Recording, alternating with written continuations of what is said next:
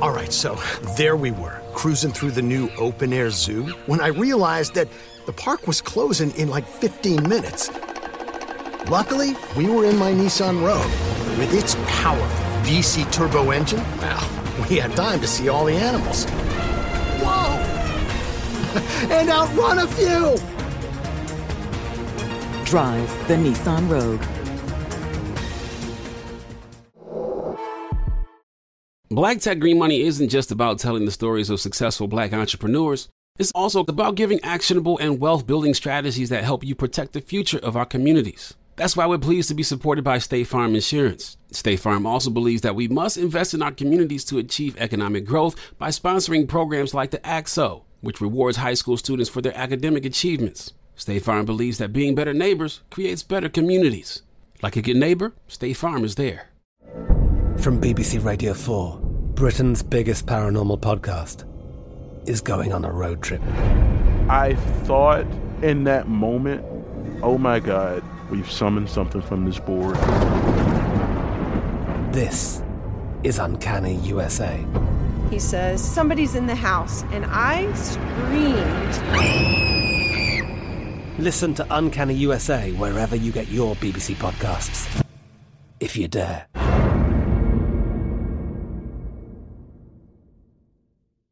Right there. Right, I'm, I'm scared of them shirts. Them chairs. Thank you, Ken. Yeah, we just got this refrigerator off Lil West. That's the most fucking dope shit. O G, how long you been out here? I was not expecting you to open that motherfucker. I didn't even know that was a fridge, nigga. College refrigerator. Yeah, we, that boy, shit like shit. Some fly furniture shit with all this shit on top of it. Yeah, yeah, that's like, we had to nigga it up. Nah, that was some shit. I've been out here since um, Thursday. Thursday? Yeah. Thugging. Get what? You fuck with Boosie? I love that nigga. I got something for you. That's my motherfucking dude right there, man. I got something for you. What you got for me? Mm, mm, mm. I'm, I'm, I got something for you. A song? What? Boosie already got a verse on. Oh, let's work. Yeah, sir, scheme. Um, I've been waiting. Voice having ass. I done seen your little video looking on on some sex symbol. I ain't bullshit with these niggas here. And you sound gooder than a motherfucker too, it, bro. Man. Y'all got it on camera? All you fuck niggas that be talking all that here comedian shit. This O G, nigga.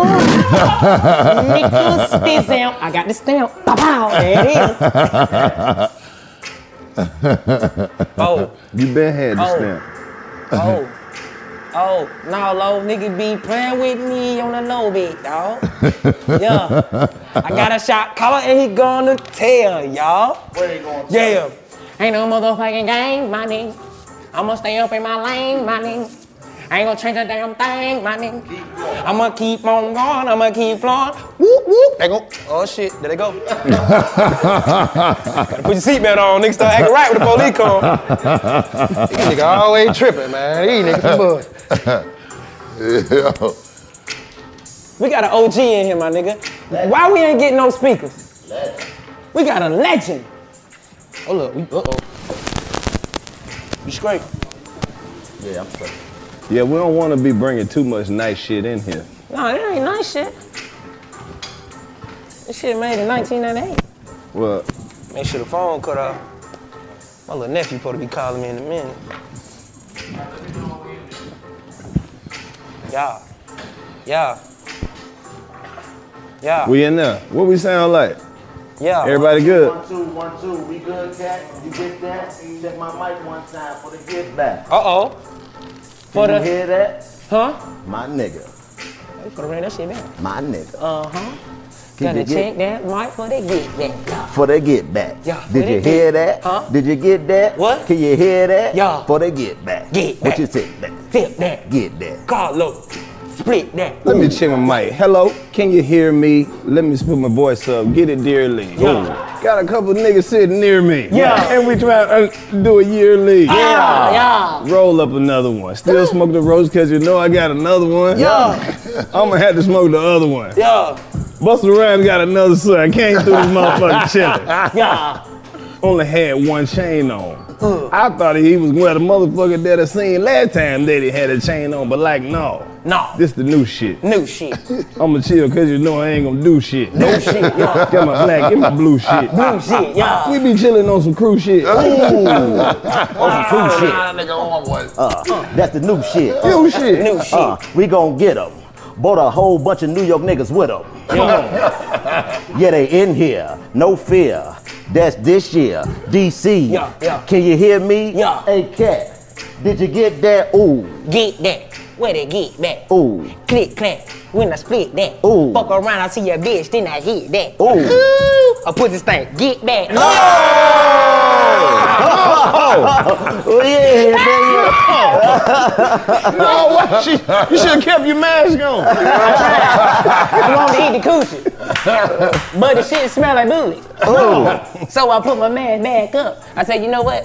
Just take a mask. I, I, I figured fuck with you later on. I thought you was going to say, I put my mask back up. Uh-uh. But I'ma still fuck. Right. Oh. I did anyway. Hey, man. Yo. Y'all ain't going to believe this shit. What we, what we talking hey, about? Hey, man, welcome back to the eighty-five South Show. Oh. First and foremost. First and foremost. You will never believe who in the trap with us today. Who in the trap, who in the trap, Lowe's? What? Mister Put Your Hands Where My Eyes Can See? Uh, uh. Break Your Neck? Huh? Keep Give talking. Me some more? Keep talking! That! Who? That's the only nigga that can do this in a song. Yeah. Right. The most diabolical nigga. Talk your shit! Busta Rhymes! Oh!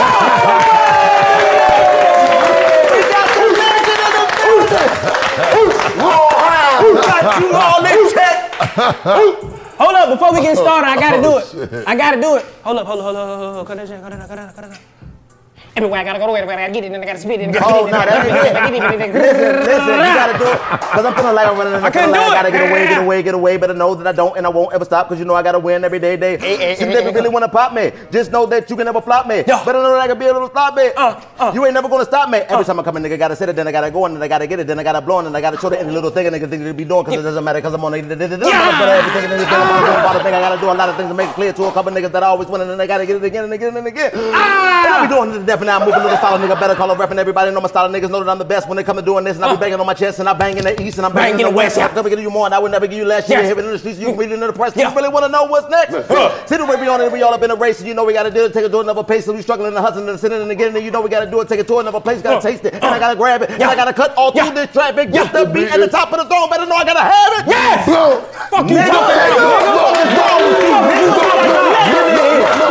Look, look, you killed that shit. That's the legendary here, nigga. That nigga really started the lyrics. You know how much pussy what? I got because I could do that? Nigga, I used to do that shit. True story. I used to do that shit in a club in North Carolina called Lotus. They used to cut the motherfucking beat off and just let me rap that shit, and I would rap it every time I was in the club. No. And nigga, what? And what? Legendary. You studied the fuck out them lyrics. Nah, you know that's what I do. Now I'm autistic when it comes to that type of shit. Nigga, O G, you fool. You killed that. Oh, nigga, fool. Listen. Thank I'm gonna tell you the oh, moment nah, where I you, knew, bro. where I knew you. you. This the moment where I knew I had to know this nigga in real life. I was what? watching Higher Learning, and they had just beat the white dudes up. And that nigga said, "Yo, nigga, stepmom's gonna be feeling me for like the next three birthdays." Type of nigga I need to know in real life. Yo. What? Got the motherfucking O G in man, this what, man, Busta, thank you so much for, man, gracing the trap with your presence. This is an honor, man. Like, you a legend. You one of the greatest to ever legend. touch a microphone, you, man. man. Like, you. It's an honor to have you in here. That we didn't even got to the status that you will come sit there. Sit down with niggas like us, man. Hell thank yeah. you, bro. Thank I've been y'all, a fan man. since Leaders of the New School. Thank y'all, man. Charlie Brown and Dinko D. The motherfucker, man. It was, it's interesting that you you, you you acknowledging my bros, man, where it all started from with me, because um, I believe yesterday was the twenty-seven year anniversary of the second and the last Leaders album. Wow. I'm twenty-eight. What? You twenty-eight, bro? I'm twenty-eight. That shit crazy than a motherfucker. I'm one years old, my nigga. That's crazy. Yeah, that's shit on myself. That shit crazy, That's right? That's how long you been doing it. Legend, my Thank nigga. you, my nigga. Thank you, bro. That shit crazy. Man, I appreciate y'all, man. Man, what keep you motivated to still do it after all this time, man, and all the, the accolades and the, and the things you've accomplished? What keep you still motivated I, to make this music? I mean, I think we can all agree, just being niggas in their right mindset. Right. You come from canned food, nigga, you taste a steak, you ain't want to go back to canned food Ever. unless you choose to. Ever. I don't want to eat bologna and cheese sandwiches because I ain't got no choice but to eat the motherfucker. I want to eat it because I just still love the motherfucker. Right. And in my beautiful ass million dollar home, I could still go and get me the potato bread slices, some mayonnaise, some motherfucking beef bologna and some American cheese, slap shit together and sit in front of motherfucking Cartoon Network and watch some shit that I grew up on, like Tom and Jerry, nigga. What you mean? Right. I think we all that same dude at heart. The thing that just keeps the torch lit, though, is the fact that when you taste that other side of the success that come with the sacrifice and the hard work that you put into this shit, and besides all of that, you just genuinely loving this shit. When I was putting them records out with Leaders, I was still living in my mom's crib. Hey. You know what I'm saying? So, you know, having an incredible mom's like mine's too, she signed my deal when I was seventeen. I wasn't old enough to sign my deal. So, you know, mom's got to get the big salute because she could have been on an angry day with a nigga the day that that contract was on the table and said, nigga, fuck your contract. You gonna take your ass to bed. Cause you still live in this house, nigga, and you acting like you ain't got no manners in here on this particular day, talking back to me about some shit because I ain't let you hang out at that party last night past your little two in the morning curfew, which was the time that I had to bring my ass home at that time.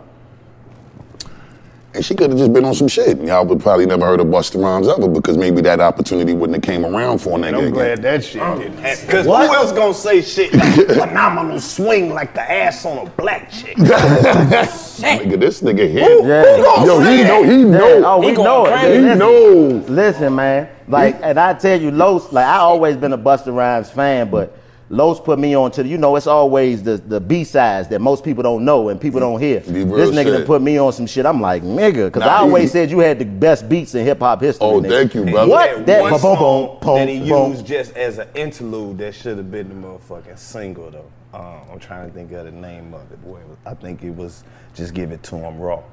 And you used that as an interlude in, like, one of them videos.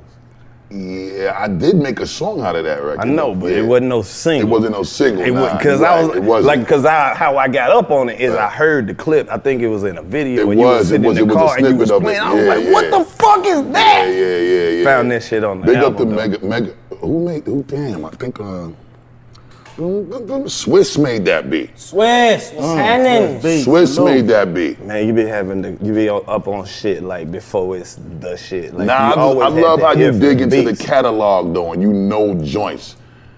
The that, sketch that, before Give Me Some More is some of the funniest shit I ever heard on a rap album. Cause the nigga on there big capping to a bitch, right? He trying to holler at the chick and he like, bitch, do you know how frivolous I am?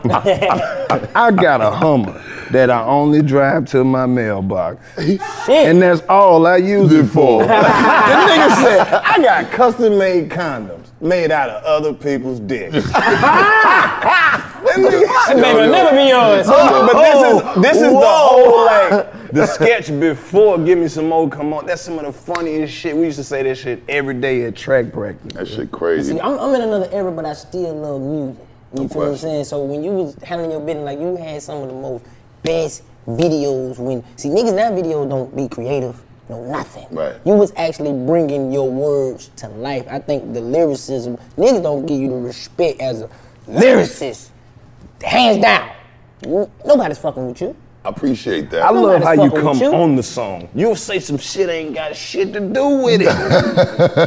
but but you know, you know, at that time, and, and always for me, like, you know, I, I think the, the, the most important thing when you had the opportunity to get on collabs, especially, because a lot of the times those moments happened on the collabs. It was just about how do you make it unfair from the first line? Right. Because there gotta be some sort of I don't give a fuck mentality that's being applied in order for shit like that to even come out your mouth and out your whole face. Right.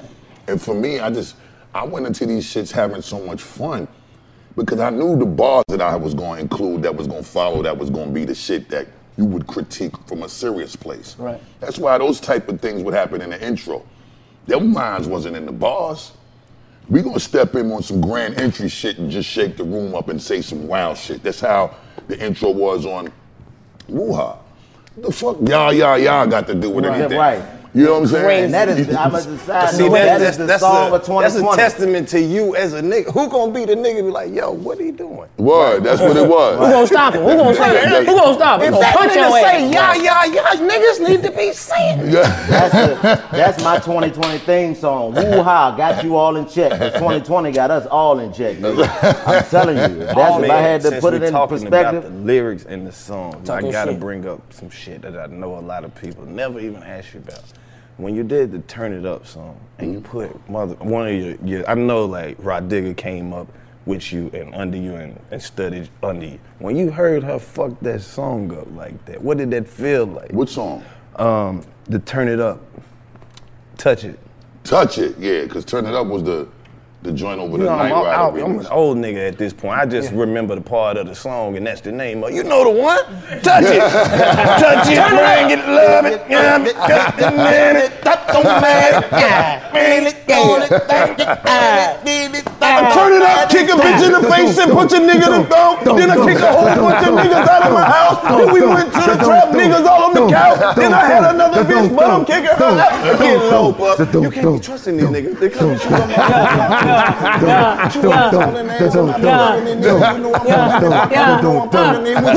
It's up to these bitches that want to punch in their mouth. When they drop in and suck it, and then it all in the hell.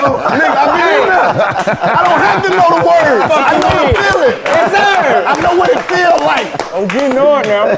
Fuck the words. Hell yeah. Rah Digga. Best, bro. The best. She's the one of the. She's probably the best female M C bar for bar to me. Wow. Her and Rapsody is is my and and Lauryn is my favorite three M Cs in the female genetic makeup. But I don't like to call them dopest female M Cs. I just right. think they're incredible M Cs because I think they fuck dudes up too. I think they they violently. Not in the literal sense, but when I'm speaking in reference to competition, mm-hmm. we we not going in there to give you flowers and, you know, be nice.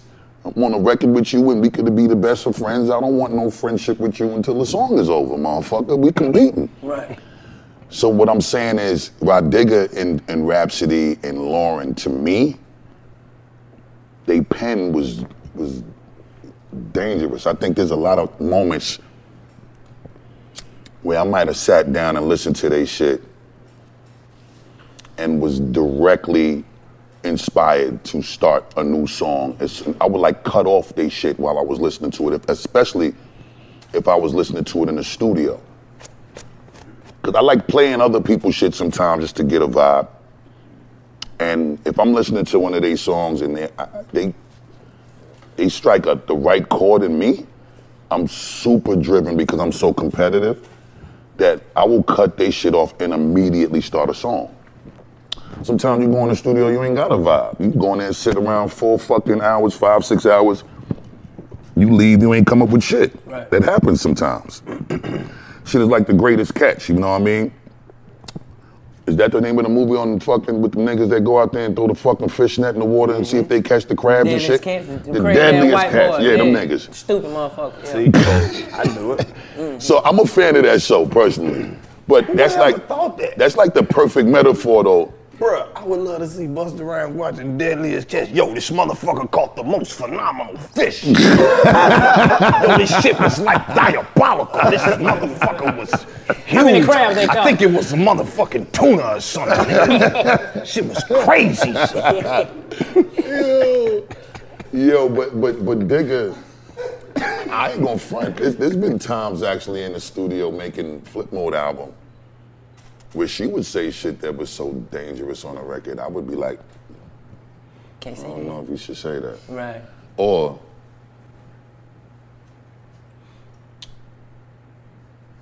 let's finish the song tomorrow. Uh, give yourself some time. She went that crazy? That nigga had to give himself yeah, some time. Hey, man, you know what, man? This studio costs too much. We're going to have to come back during the daytime when the hours nah, is the money's nah, a little bit I'm low. I'm glad you brought up. She would go that crazy? The, yeah, the Flip Mode Squad. She still does. Yeah. She still yeah. does.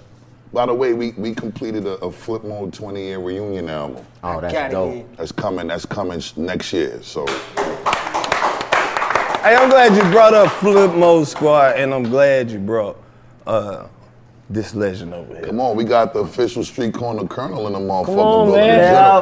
Spliff Star, nigga. Spliff Star. Hey, man. Come yes, on, nigga. Come on, nigga. You a real nigga. You a real nigga, man. I'm so glad you brought him, because now I don't have to ask you why you didn't. Bro, this nigga, before we even ever heard this nigga say anything, was already a legend to me. Like, this nigga was so funny in the Dangerous video. Oh, bro. That's on God. That nigga yeah. crazy. He Spliff, went crazy. Spliff, the reason why me and Spliff was so magical is because Spliff don't give a fuck neither. That's the beautiful thing about the way we was molded and shaped from a cultural standpoint. Like, we... We Caribbean niggas. I'm a Jamaican nigga, he a Trinidadian nigga. So the showmanship that we displayed, a lot of that shit come from dancehall culture. And mm-hmm. and I don't think people really understand this whole hip hop shit was birthed from Jamaica. Like Kool Herc is a Jamaican nigga. Okay. You get what I'm saying? Mm-hmm. The whole concept of having big ass speakers stockpiled on top of each other and playing loud ass music outside, that come from Jamaica. That's dancehall culture. Mm-hmm. You know what I'm saying? So Kool Herc brought dancehall culture to the U S and gave birth to hip hop culture. The only thing that changed was the type of music that was played mm-hmm. and how it was played. But the concept is the same. Right. So the, the thing about dancehall culture is the critics, the audience, the way they was raised, it was in a way where, and, and in particularly, Jamaican people are just a proud people. Like, right. them niggas is outspoken like a motherfucker. And one of my favorite names. if you if you make people from Jamaica spend their money and come to a concert, they fuck with you. If they fuck with you, they gonna let you know. If they don't fuck with you, they gonna let you know in a way that you ain't gonna be able to understand, like appreciate, digest, or accept. Yeah, I Damn. did. I did comedy at Footprints in New York. Mm. Wow, that it's the Footprint, whole Footprint crowd is legendary. Jamaican. If they like you, they'll just stand there. But if they don't, you, nigga, you don't think the shit going terrible, but then they just be like, keep going. You get one of them. All you need is one. It can be from the most random person in the whole room, but there's. You know you good. Nigga, I would have got low. I would have yeah, been doing no, my right. shit whispering so right. State Farm Insurance gets it. Representation alone doesn't equate to authenticity. State Farm understands and wants to help protect our communities by investing in our future. Building off the hard work our parents have done before us, we all are looking to create generational wealth so that our families and generations behind us have a better starting point than we did. That begins with financial literacy. State Farm helps fund programs like Project Ready, a National Urban League program committed to the educational achievement of Black and Brown youth. To date, participants have been awarded over eleven million dollars in scholarships offers as a direct result of contributions from State Farm. At Eating Walbrook, we hear inspiring rags to riches stories on each episode from our guests, but with State Farm, you can begin to write your own success story. State Farm believes that being better neighbors creates better communities and have a long-lasting impact. Like a good neighbor, State Farm is there. You know a spot, but not just a spot, the spot. Actually, with the twenty twenty-three Nissan Frontier, you know a bunch of them. But the key to these great spots? Being able to reach them in the first place. Your spot is out there. Find your Frontier in the twenty twenty-three Nissan Frontier with standard three hundred ten horsepower, advanced tech, and two hundred eighty-one pound-feet of torque. How do we level the playing field for all entrepreneurs? fifty-five percent of white businesses survive the startup phase, while only four percent of black businesses do the same. So I want every black entrepreneur to know about the one million Black Businesses Initiative. The one million Black Businesses Initiative is an award-winning program created by Shopify and Operation Hope. They're on a mission to start, grow, and scale one million black businesses by twenty thirty, driving wealth creation for the black community. Out of six million employer-owned businesses in the U S, only two point three percent have black ownership. This program gives Black entrepreneurs tools and resources to level the playing field, from free business coaching to tailored training and an extended free Shopify trial. Shopify's made a ten-year, multi-million dollar commitment to the program, and it's working. The initiative already started, supported, and engaged with over three hundred thirty-four thousand Black businesses, helping them operate businesses that sell anything from skateboards to coffee beans to apparel. Business owners love this program. Simone Harvin, founder of S C Creative Group, says, "The one million Black businesses experience for me was unlike any other program I've been a part of, primarily because it was for us and it was by us." Here at Drink Champs, we are always interacting with our listeners, many being Black entrepreneurs. Shopify is one of those platforms that empowers and emboldens entrepreneurship. So chart your own path for business success with the one million Black Businesses Initiative and Shopify. Bring your business to Shopify with an exclusive offer at shopify.com slash B-E-N, all lowercase. Go to shopify.com slash B-E-N. Nah, but if they don't like you, nigga, the orders is loud as fuck. Everybody in the club getting busy. Never O T. What? Yeah, but but again, again, like I was saying, the reason why me and Spliff work so well is because Spliff come from the same thing. Yeah. And, you know, when we was shorties and we used to, um, you know, we cut school, we was going to the hooky parties and we was at the block parties on the block and all of that type of shit. You know, we was studying the dancehall shit, even though we was loving hip hop too. Right. The, the niggas that we studied was was Shabba Ranks and, and Admiral Bailey and Papa San and Lieutenant Stitchie and Lecturer, these Professor Nuts, these is dudes that was legends in dancehall culture and mm-hmm. and reggae music and, and them dudes was the dudes that really taught you. If you would sit back and just look at some of them videotapes and and, and listen to the, the sound clashes, which was like the battles and shit. Mm-hmm. And you would see the clashes that the artists would have at like Sting. Sting was like a, a festival that they did every year. And like Ninja Man, and Ninja Man would go against anybody and fucking dance hall battle. A, the, but the dance, the, the the the big clash would happen at the end of like the fourth night. It'd be like four days straight of just dancing, of just wilding out twenty, thirty, forty thousand people out there, not going home and just partying. And those clashes is would would be so detrimental that some of them just led to violence on the stage, and they could get his face bust right on stage because the disrespect would be so crazy. But the showmanship, the legs kicking all over the place, niggas jumping around the fucking place, you swinging your fucking hand, you, you, all of that shit. Yeah. While dudes in hip hop thought it was cool to just walk around with your chain on and you just hold your Johnson and you think you're too cool to really do some shit that seem a little outside of the norm. Right. Me and Spliff would look at niggas and just laugh because we knew we was going to come up there and mop the floor with their ass. Because when we get up there, we going to do all of this extraterrestrial shit with all this other dynamite stick energy and fuck niggas up. Right. And that's that's what was the cheat code all the time. So, you know, I'm, I'm for the first time really like getting into like the specifics of where the ingredients came from for me and Spliff. Like, like a testament to what he was saying. How he felt like Spliff was a legend before Spliff said shit. He was. All right, cool. So it was the same way in, in East Flatbush, Brooklyn.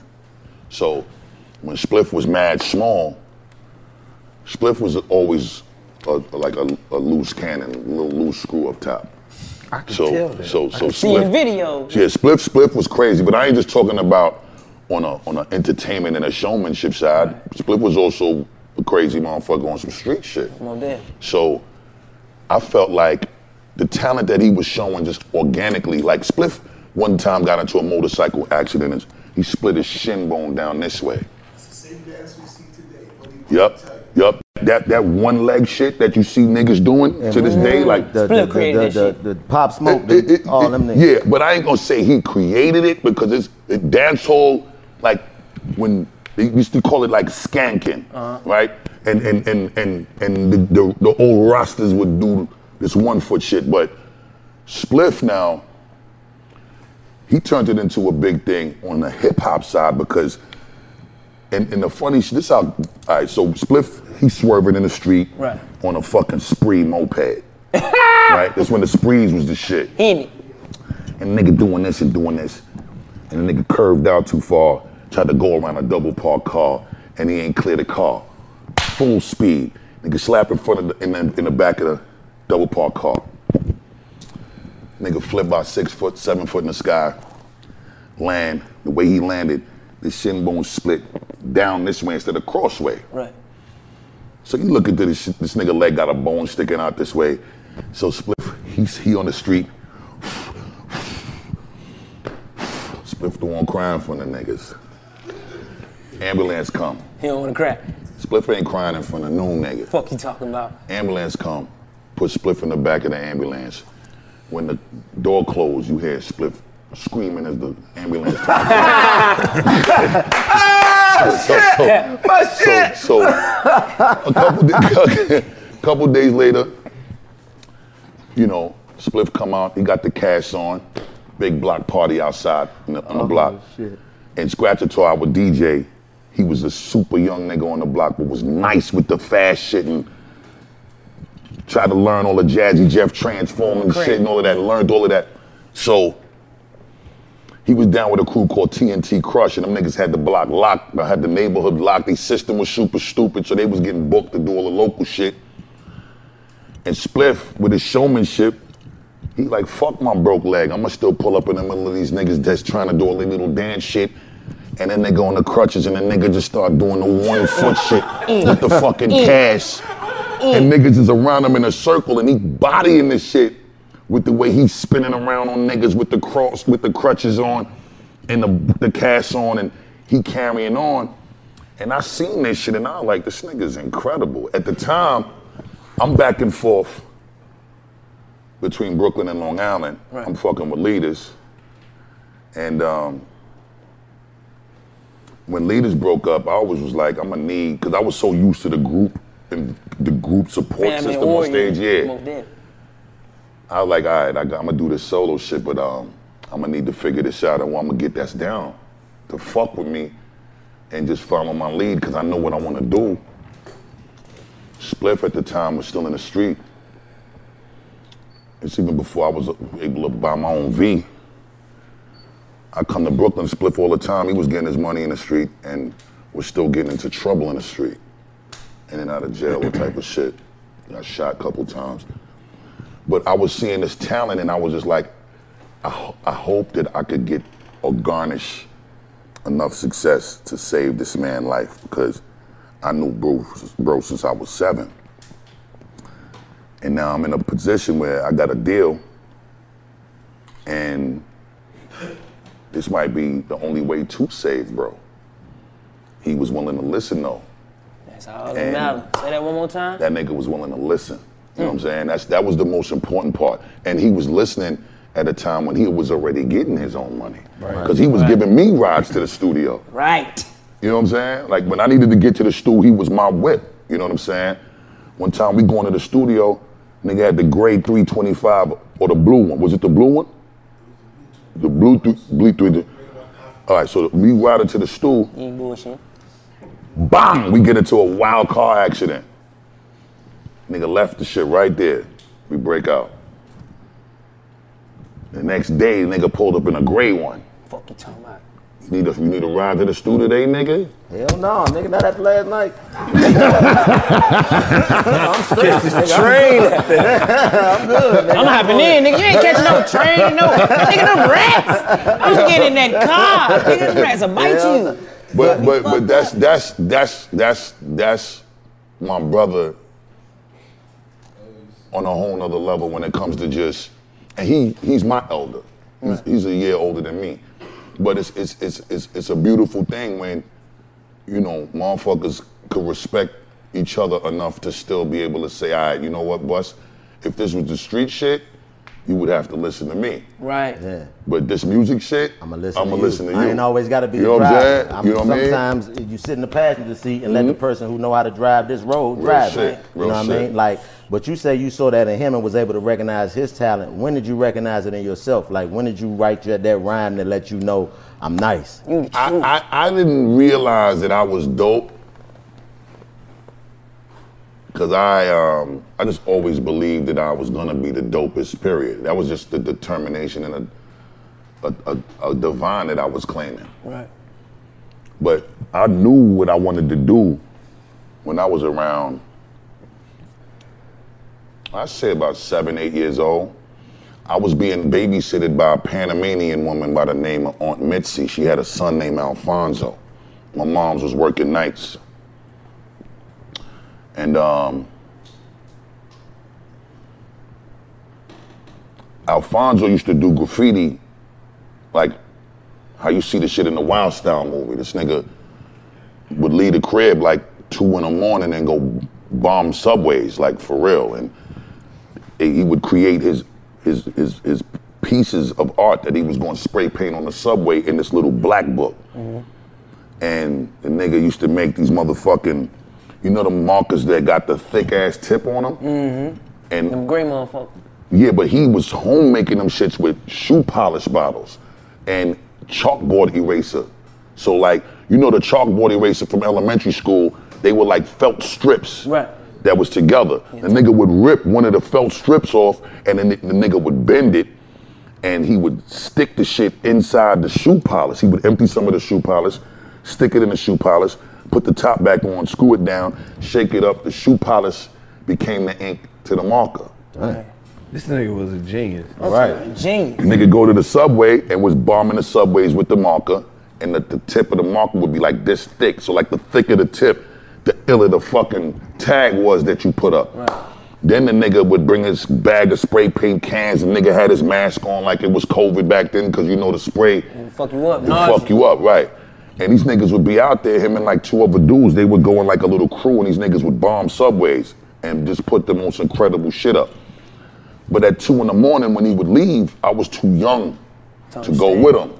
I understood exactly what he was doing. I was in tune with all types of shit. Right. But they had an old school underground hip hop station. I ain't gonna front, I wasn't like seven or eight. I would say I was like nine or ten. This underground hip hop station, W H B I one oh five point nine. Red Alert, the Supreme Team who made Buffalo Gals. Two Buffalo Gals go around the outside. Mm-hmm. Around the out, them niggas, the, the, the, the, the guards was called the Supreme Team who made that, that song with Malcolm McLaren, who was an artist from, the, from, from Europe, became a classic in hip hop. They had a time slot on this underground radio station. Africa Islam was a part of the Zulu Nation under Africa Bambaataa. The Awesome Two, Teddy Ted, and Special K. So what they would do was they would get on the radio from like two in the morning to five in the morning. Mm-hmm. A lot of niggas wasn't in tune with that station or the time they was getting on. These niggas used to play the live battles from some of the founders and the pioneers and the architects of this rap shit. Like Kumo D would battle, battle Busy, Busy Bee. Bee them. Yeah, that I legendary that. battle. You yeah. know about yeah, that battle. Yes, sir. Cold Crush Brothers, which is who Leaders model their whole shit behind, against the Foursome D's, who ended up putting work records out commercially as a singing group, but them niggas was M Cs first. Right. So they would play these live battles on the radio that was happening in Harlem World and these different underground clubs throughout the city, and we was making pause tapes. So, you know, when the radio personality talked, depending on which one of them time slot it was that they were spinning, you were caught in these battles and shit, and when they talk, you pause the tape, you rewind it a little bit to right where they start talking, you wait till they finish, and then you unpause the tape to keep recording. So it seemed like you was actually at the fucking battle, and you ain't get it off the radio. I used to go to school with them tapes and front the niggas. My little young ass snuck up in the club, nigga. I got the live Kumo D and Busy Bee battle, you bitch ass nigga. Yeah. How about this? Motherfucker, you want a copy, nigga? Five dollars. Five dollars. And I was hustling these these these these incredibly legendary legendary hip hop moments while I was just staying up waiting for Alfonso to come home to tell me what the story was when he went to do the the bombing of the subways, because right. It was nice this nigga would come back with the illest stories about police running down on them niggas, because obviously be vandalizing the subway. Right, right, right. And these niggas would come back to the crib and just had these stories, and sometimes his homies would come with them. Right. And these niggas would sit there and they talking they shit, and I'm sitting there as a little nigga and I'm listening to these niggas, and I just was like, yo, this is really hip hop in my face. You know what I'm saying? And I'm listening to the battles, and I'm like, I wanna rap. I'm looking at this nigga taking pictures of the fucking graffiti pieces when they was finished and how ill they look. I'm like, I wanna do graffiti. Right. I'm listening to the way the niggas was DJing and cutting shit up on them underground stations. I wanted to D J. I wanted to break dance. I wanted to pop. I learned how to do every fucking thing in hip hop. Right. I just fell in love with it. At that point, I knew I was gonna be one of the nicest niggas at one of these shits. That's something. At one of these elements in the culture, I'm gonna be the nicest nigga at it, because I just loved it too much. The breakdancing shit, I wasn't fucking feeling the bruises and the scars. Did you imagine this you nigga? Can't do this one right here. Breakdancing Avalos. We got to do the leg move. Whoa, it's a wrap after that one. Yo, you like, boss, you swear. Hey, nigga. Flip with the left hand. He's like, hey, man, you got to find your own. I'm about to go fuck these niggas up, Flip. Yeah. I'm about to ask about another one of my favorite songs. Ghetto what? Life with Rick James. Oh, nah, that, that record Ghetto. was legendary. Shout out to Green Lantern on the production. You a great storyteller, by the way. Thank you, King. All right. Thank you. I get this. I can I listen to this nigga Talk say all anything. Yo, got put one two on the freaking big-ass eggs in that shit. Yeah. You can do my documentary. Right. I got Morgan Freeman's voice. You narrate my shit. Nah, you doing my life story. Yo, this nigga was born, right? Oldest nigga ever be born. No C-section. Vaginal. No C-section. Straight out the pussy. No C-section. Straight out the pussy. No C-section. The way it opened up was so magnanimous. It was crazy to see. Yo, son, like go. He didn't tap the pussy though. He didn't tap the pussy though. Chico nigga did. Slid right here. Niggas is crazy. First. Now, I ain't even gonna cap though, like my favorite video of all time, you and Janet Jackson. Favorite. Thank you, bro. Favorite. Go back to the Rick James shit. Go back to the Rick James shit. That's that's gotta be next. Well, okay, okay, but he got it, but he gotta he gotta talk about the Janet, like the nigga closest thing to Jackson. I just wanna know if she what she smelled like. I see what I'm saying. She smelled beautiful. I wanna know. I, I know that mold. Is it real? Is it fuck? Is that mold real? Cause I seen it on the other side one time. Busted like that. I wasn't looking at that. He like, nigga, I wasn't looking at the mold. I was looking at something else, nigga. These my nigga, man. What? It's my favorite. Yo. All right, so Rick James first. D C, you crazy than a motherfucker. Green Lantern sent me the beat. I'm on Aftermath, and I'm probably like two years into working on this album, The Big Bang. And when I heard the record, I didn't know what the fuck to do with myself. I just thought it was one of the greatest gifts to be bestowed on me as a blessing, because the beat was the perfect marriage with the vocals. And, and you know, when you hear the original, it's a whole nother bounce, tempo-wise and timing-wise. Mm-hmm. So I gotta give it up all the way to Green Lantern, the way he married the new bounce, which is a double time slowed down version of what the original upbeat tempo was on the joint, which allowed me to do my little speed rap skedaddle on the shit the right way, but on some cool shit. Right. But I knew what I felt when I heard it. It was instinctual, the shit wasn't even no thought. I immediately got to the joint because I wanted to make sure there wasn't no room for possibility or confusion. Nigga, you're not giving this record to nobody else. So right. let me let me let you hear this shit with me already done, t- the song done. I'm on it, it's mine, off the market, my nigga. When Dre heard the motherfucker, a rap. N- yeah, it was it was nothing else to discuss. Dre said, give me the session. So gave the session to Dre, and a lot of the additional music and chords and all of that other, that's, you know, the, the Cascade dishwashing liquid sparkle was added to the motherfucker. Mad scientist, Doctor Dre, greatest ever. You know what I'm saying? When Dre, get, when Dre get to it, it just turns this shit into some motherfucking IMAX movie theater shit. So, you know, when I seen what Dre took it to, it just was like one of the, the highlight moments on the Big Bang album. And I loved the shit out the record. So Had to call my man that could bring that cinematic shit to life, Chris, the director Chris Robinson, the legendary. Yes, in which, you know, he also did the Cavassier video for me, and he did the uh, uh, me and Mariah video as well. So man, all of my moments with Chris Robinson was special, just like all of my moments with Hype Williams was unbelievable. And right. and um, I can't even front, like the beauty of what's getting ready to happen with my new album and the visuals that I shot for him, I can honestly say proudly that the videos that y'all have known and grown to love a motherfucker for, mm-hmm. we took it all the way back to that shit. Oh, that's beautiful. You know what I'm saying? Mm-hmm. Like, it ain't none of that. It's too it's, it's too late for me to compromise at this stage in my life. Like, I'm just married to my way. Right. Your way perfect, my And nigga. My way, it's always worked for me.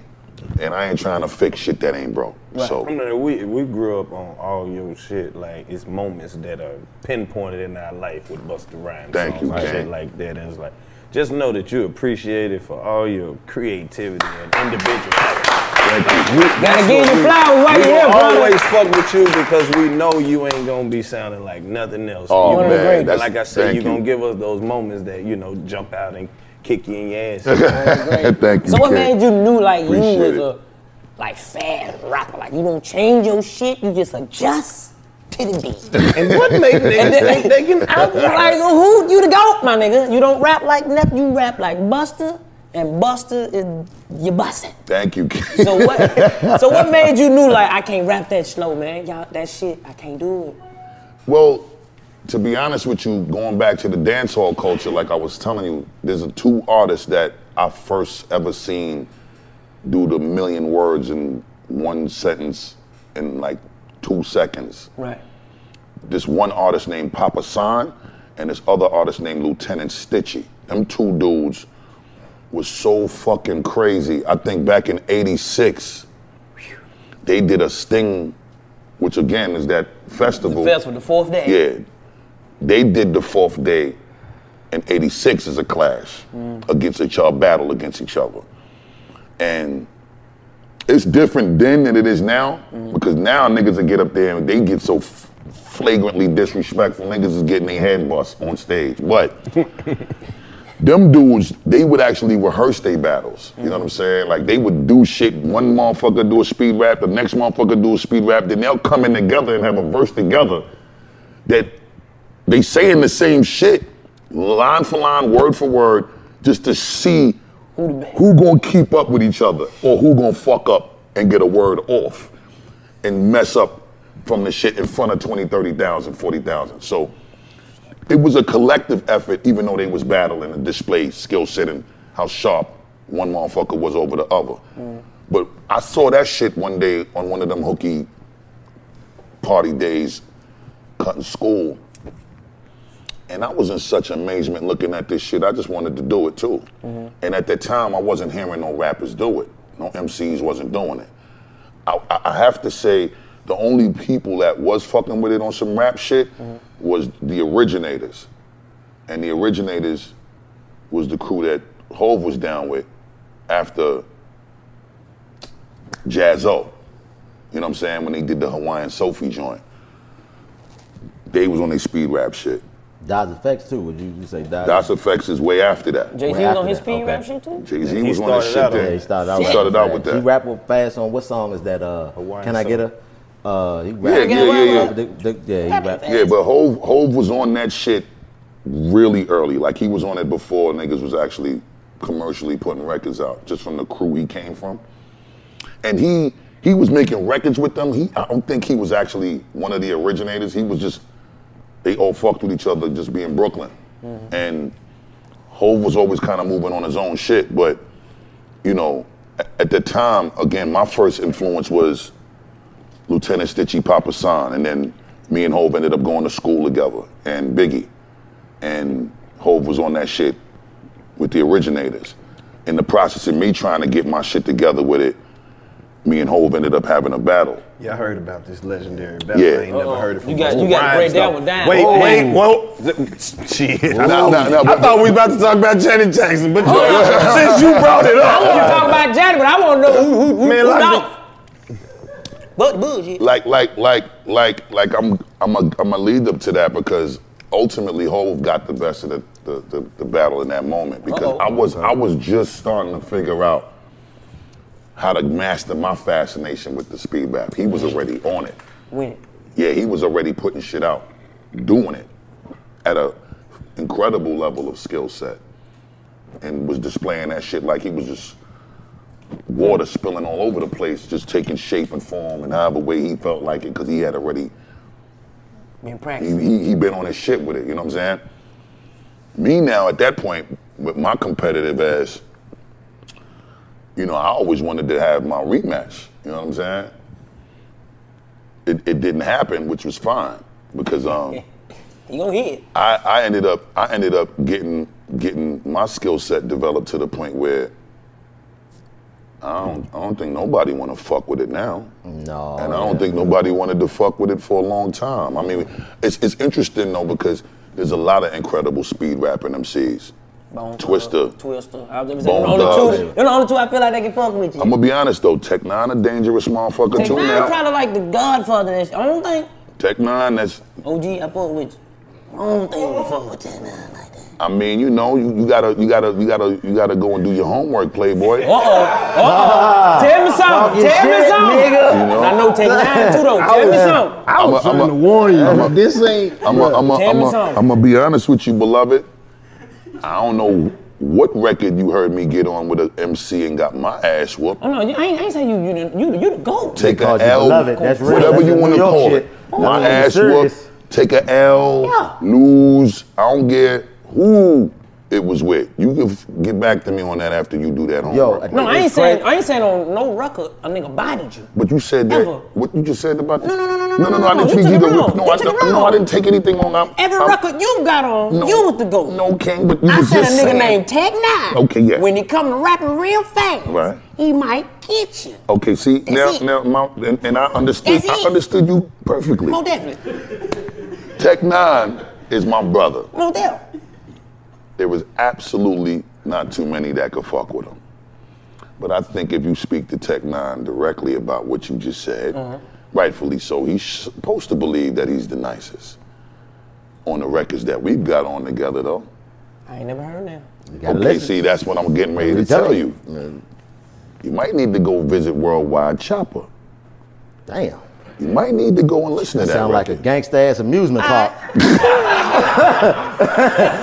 Worldwide Chopper. It's, a, it's, a, it's Worldwide Chopper. You're gonna go ride the A K, nigga. That's bad as fuck, bro. You gotta excuse me, O G. I, I grew up no. listening to gospel. Never wanna murder.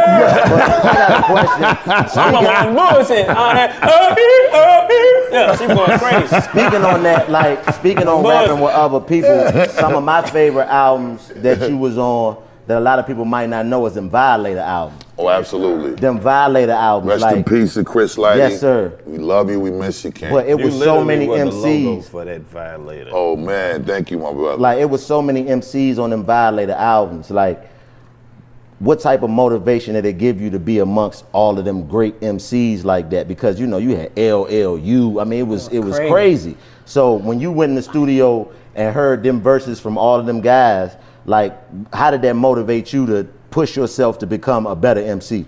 Before the Violator albums, I was fans of them dudes that ended up coming to Violator. L L is the reason I wrote my first rhyme. L L. My very first rhyme I wrote, I was twelve. The name of that shit was called Pulse Rate. L L made me write my rhyme. That shit had all type of big fucking words because that's the way he used to rhyme. Right. You just, back then it was cool to sound like a hard slunk nigga. And being intelligent was a cool fucking thing. Yeah, because his raps was flawed. You know what I'm saying? Else, and niggas ain't cursing in their records. They was busting your ass and wasn't even cursing on their shit. I eliminate punks, cut them up in chunks. You know what I'm saying? So neatly. Fucking you up and wasn't even cursing. So it was like some fly shit to me and You know, it was everything. It was the whole embodiment. He was hip-hop when you just looked at the motherfucker. Right. No rapper can the, rap. The, the Kangos. I, can. The, the, I take a muscle-bound man and put his face in the sand. Oh, mafioso. Like, yeah, nigga, that, that shit. You know what I'm saying? And, and, and that, that shit talk that he had, it just, I believed everything he said. You know what I'm saying? Like, them niggas made you believe it. So it was just me watching this shit and just being the dude that took all of their pictures from the Word Up magazines and the Black Beat magazines, and I was just hanging on my favorite niggas on my wall, Rakim and Slick Rick and L L and Chuck D and Public Enemy, all them niggas was on my wall, Run D M C, Fat Boys, every one of them was on my wall. I wake up and I just be in my room looking at these niggas every day. Go to C. Brown crib from Leaders of the New School, his room was the same way. And we be in them niggas, we be in Brown room when we was writing the Leader songs. Most of the Leader songs we wrote was in, was in Charlie Brown room in his crib, because his room just had every nigga you wanted to be like on the wall. So you just look at these Ew. niggas, a hip hop mural and museum of niggas. So being a fan of them before it made it even more incredible when they we all ended up on the same team in the same clique, because now we like the fucking Avengers, nigga. Right. Violator was the Avengers in hip hop. Right. And there wasn't no clique, whether it was a group of M Cs that was signed to a label like Rockefeller or Rough Rider, right, Death Row. There wasn't no management company like Violator neither. And it was just something else going on, because Violator started, it was given birth to after Rush Management ended. Chris Lighty was a management rep at Rush Management. So under Leo Cohen and Russell Simmons, when they had Rush Management and Def Jam at the same time, they was managing a lot of the shit they had signed to Def Jam. We ain't gonna get into that. Yeah. Nah, because right, right. nah, you know, at this Chicken point of the entertainment world, we know what that is. Right, you know right, right, right, right, right. That's not right, what we doing right. right. It, it, was, it was okay. It was fine. Then, because it was they mastered. They had shit so, so fucking red carpet rolled out for each nigga that was lined up with them that you wasn't even missing bread if shit was conflicts or whatever, because it was like just the money was just so stupid. But point that I'm trying to make is, they dismantled Rush Management, and I think Leo just came in one day and told Chris Lighty and all the other management reps, y'all could pick from the litter. Take whatever y'all favorite acts are and go start y'all own shit. Do what y'all want. Don't so so Chris took Leaders, Tribe, De La, Jungle Brothers. Started Violator. De La left, Tribe left, Jungle Brothers left, Leaders broke up. I stayed with Chris. So he was all that I knew. So it wasn't like I even was comfortable enough gambling, fucking with somebody else. I ain't know nobody else like that. And I wasn't comfortable with nobody else like that besides Chuck D and Hank Shockley. That's who gave birth to me. I got my name, Busta Rhymes from them niggas, and Leaders of the New School came from, from Chuck. Chuck gave me my name, Chuck gave Leaders our name, but he wasn't trying to manage nobody. So I still needed Chris. Now, I was the only Violator artist. Woo-Ha come out, gold in four weeks, platinum in eight weeks. The Comin' first album come out in ninety-six, gold in six weeks, platinum in two months. Mm. Niggas is looking at this shit after everybody was questioning whether or not. Niggas is, and, and then at this point, the whole question was, you know, all this nigga Busta Rhymes be doing on record, just screaming in with this rah rah the Dungeon Dragon shit all the motherfucking time. Do we want to hear a whole album of this nigga doing that? Nah, that nigga had a whole bunch of shit on albums. I'm telling you, rap. But, right, but this is before the album came. Albums, this is how niggas man. was talking. Right, right. So when the album came and we was able to get it right, and the success came with it, and shit started sticking against the wall, and the numbers was on the scoring board. Niggas respected it in a whole nother way. That's when the attraction and the appeal of Violator started to look sexier. And whole nother dynamic, the artists. Niggas was like, oh, we we see our niggas. Niggas we might need to pull up. Right. That that was you who started that Dungeons Dragon shit. The, um, who didn't know? The younger generation of hip hop. Nah, I couldn't agree with that. You know, that shit is twenty-nine years ago. But that's what I'm saying. I'm it's like a lot of people, the younger generation heard it first when, when Nicki Minaj said it on, on the verse. Yeah, yeah, You get what yeah, I mean? Yeah, like that yeah, brought yeah. it back to be like, what? You didn't right. know where that came from? Right. So that was that. Nah, was, and, and I appreciated her for doing that. Yeah. You know what I'm saying? I I, I really. Uh, she the goat too. I appreciated that record, and I actually got on a remix of that record. It never officially became a remix, but um, I sent her the verse, and she fucked with it, and she actually brought me out at the Hammerstein Ballroom in, in New York one time to do that verse live at a show that she had one time, and um. I, I, I, I, I, I got very, very fucking out of control on that record. I, I was in love with that fucking record, so I blacked on that shit. One of my particular favorite verses. Mm-hmm. But again, being at Violator and then seeing the success that I was able to acquire with Chris being at the, the head of the helm, and then Mona Scott came in. Like right around my second solo album when Disaster Strikes with Put Your Hands and all of that shit came. And it was Mona and Chris. Love and hip hop, Mona? Yeah, yeah. Mona, oh. Mona ran she Violator. Hip-hop Mona, Mona, Mona ran Violator with Chris. The, the, the, the huge shit that Mona contributed to Violator was she wasn't only making sure that this music shit was moving and shaking the right way with Chris. She brought the whole component of the branding and and the movie shit with me. Like the Mountain Dew shit that I did back then, Mona broke it down. Higher Learning and all of our movies, I started fucking with Mona. Mona, Mona was bringing all of that. Halloween. She was making me go to the readings. She was lining me up with the casting agents and the agencies that was bringing them opportunities to the table. That was Mona. You know what I'm saying? Chris was making sure that the the, the renegotiations for the record deals was in Who's behind it? Chris? several right. several motherfucking M's, and the publishing deals was disrespectful M's too. Like, I'm you know, trying to get some disrespect. I'm trying to get disrespectful. Shut up, bitch ass nigga. Right, all this respectful money we've been getting, you. we gotta get some disrespect. Y'all niggas get nasty. What the fuck, fuck you, you bitch ass, you bum ass nigga. I'm a bum ass nigga money. You bum ass nigga. Right. Can't talk to him. Fuck off for me. You bum ass nigga. To talk to you niggas yeah. crazy. Yeah. I got a cape and everything. I'm gonna, I'm gonna get crazy. He got disrespectful him. I got that what you about to do money. Right. What's That's after crazy. This? Fuck that. That's yeah, that, that that that that management company. twenty-two years, I never looked to fuck with another manager, and the only reason that I have a new manager now. Mm-hmm.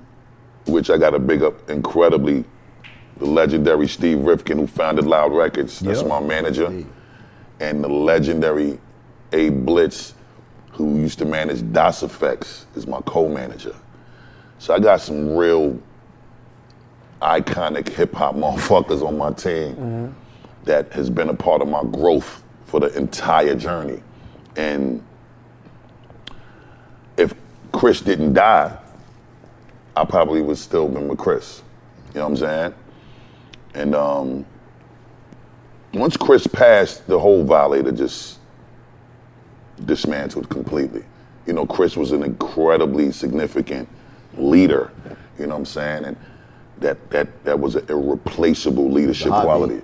You know what I mean? He was the heartbeat. He was the the, the veins. He was the whole shit. Mm-hmm. You know what I'm saying? So it couldn't move.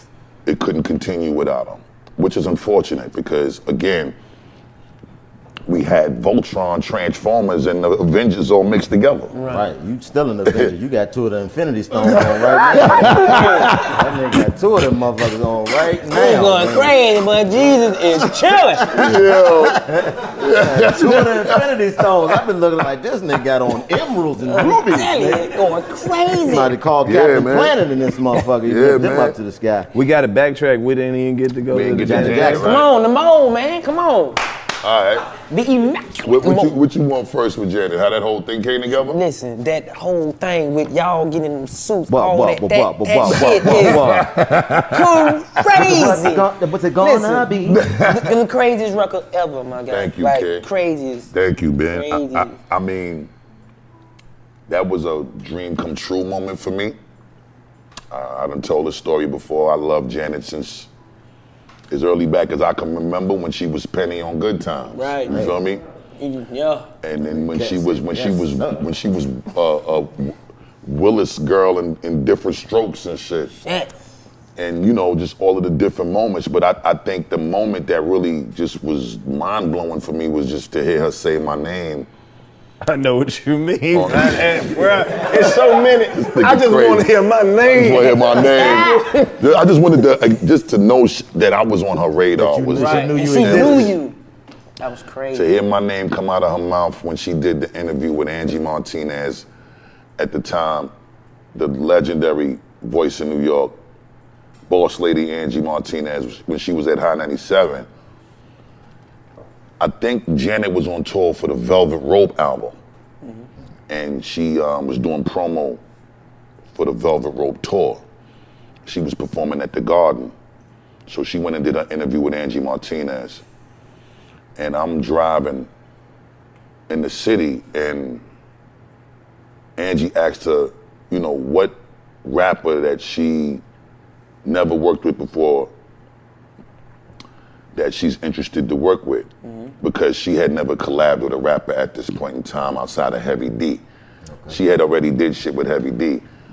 So after the Heavy D collabs, she ain't really messed with no rappers for a long period of time. And I guess Angie, you know, thought that that was interesting, so she asked her, and then she just said, I would like to work with Busta Rhymes. And she ain't say no other rapper's name. That fucked me up so I bet crazy. You almost look crazy. Nigga, like nigga, I, had to, I pulled over.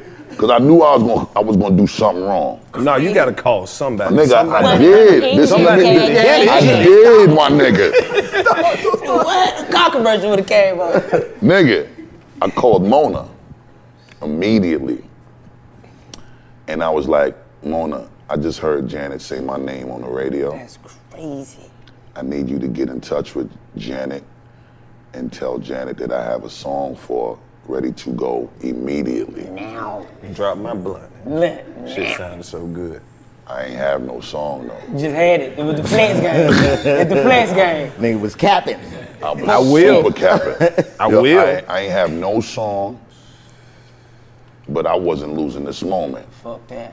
So Janet, Mona got in touch with Janet's people, and then they worked it out for us to get on the phone. I was nervous than a motherfucker at the time, because I didn't want to say nothing wrong that was going to ruin the opportunity. Kept it short and sweet, and immediately got to trying to find the fucking song. So we ended up finding the record, and the young lady that wrote the hook to the beat, she killed it. Killed it. And then at that point, I said, all right, let me do this little speed rap dance to this shit real quick and get this ref over to Janet so she can hear the song. Did that, got the song to the queen. She heard the joint. The feedback was amazing.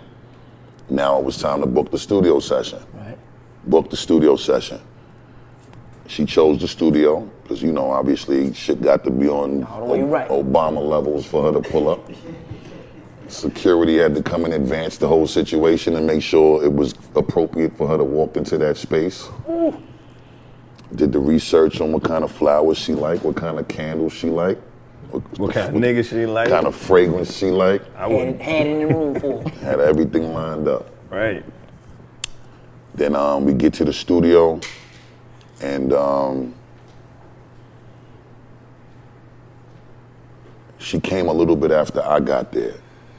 And when she got there, when I heard she was there, I left out the room, because I had another room so I could finish my raps. Mm-hmm.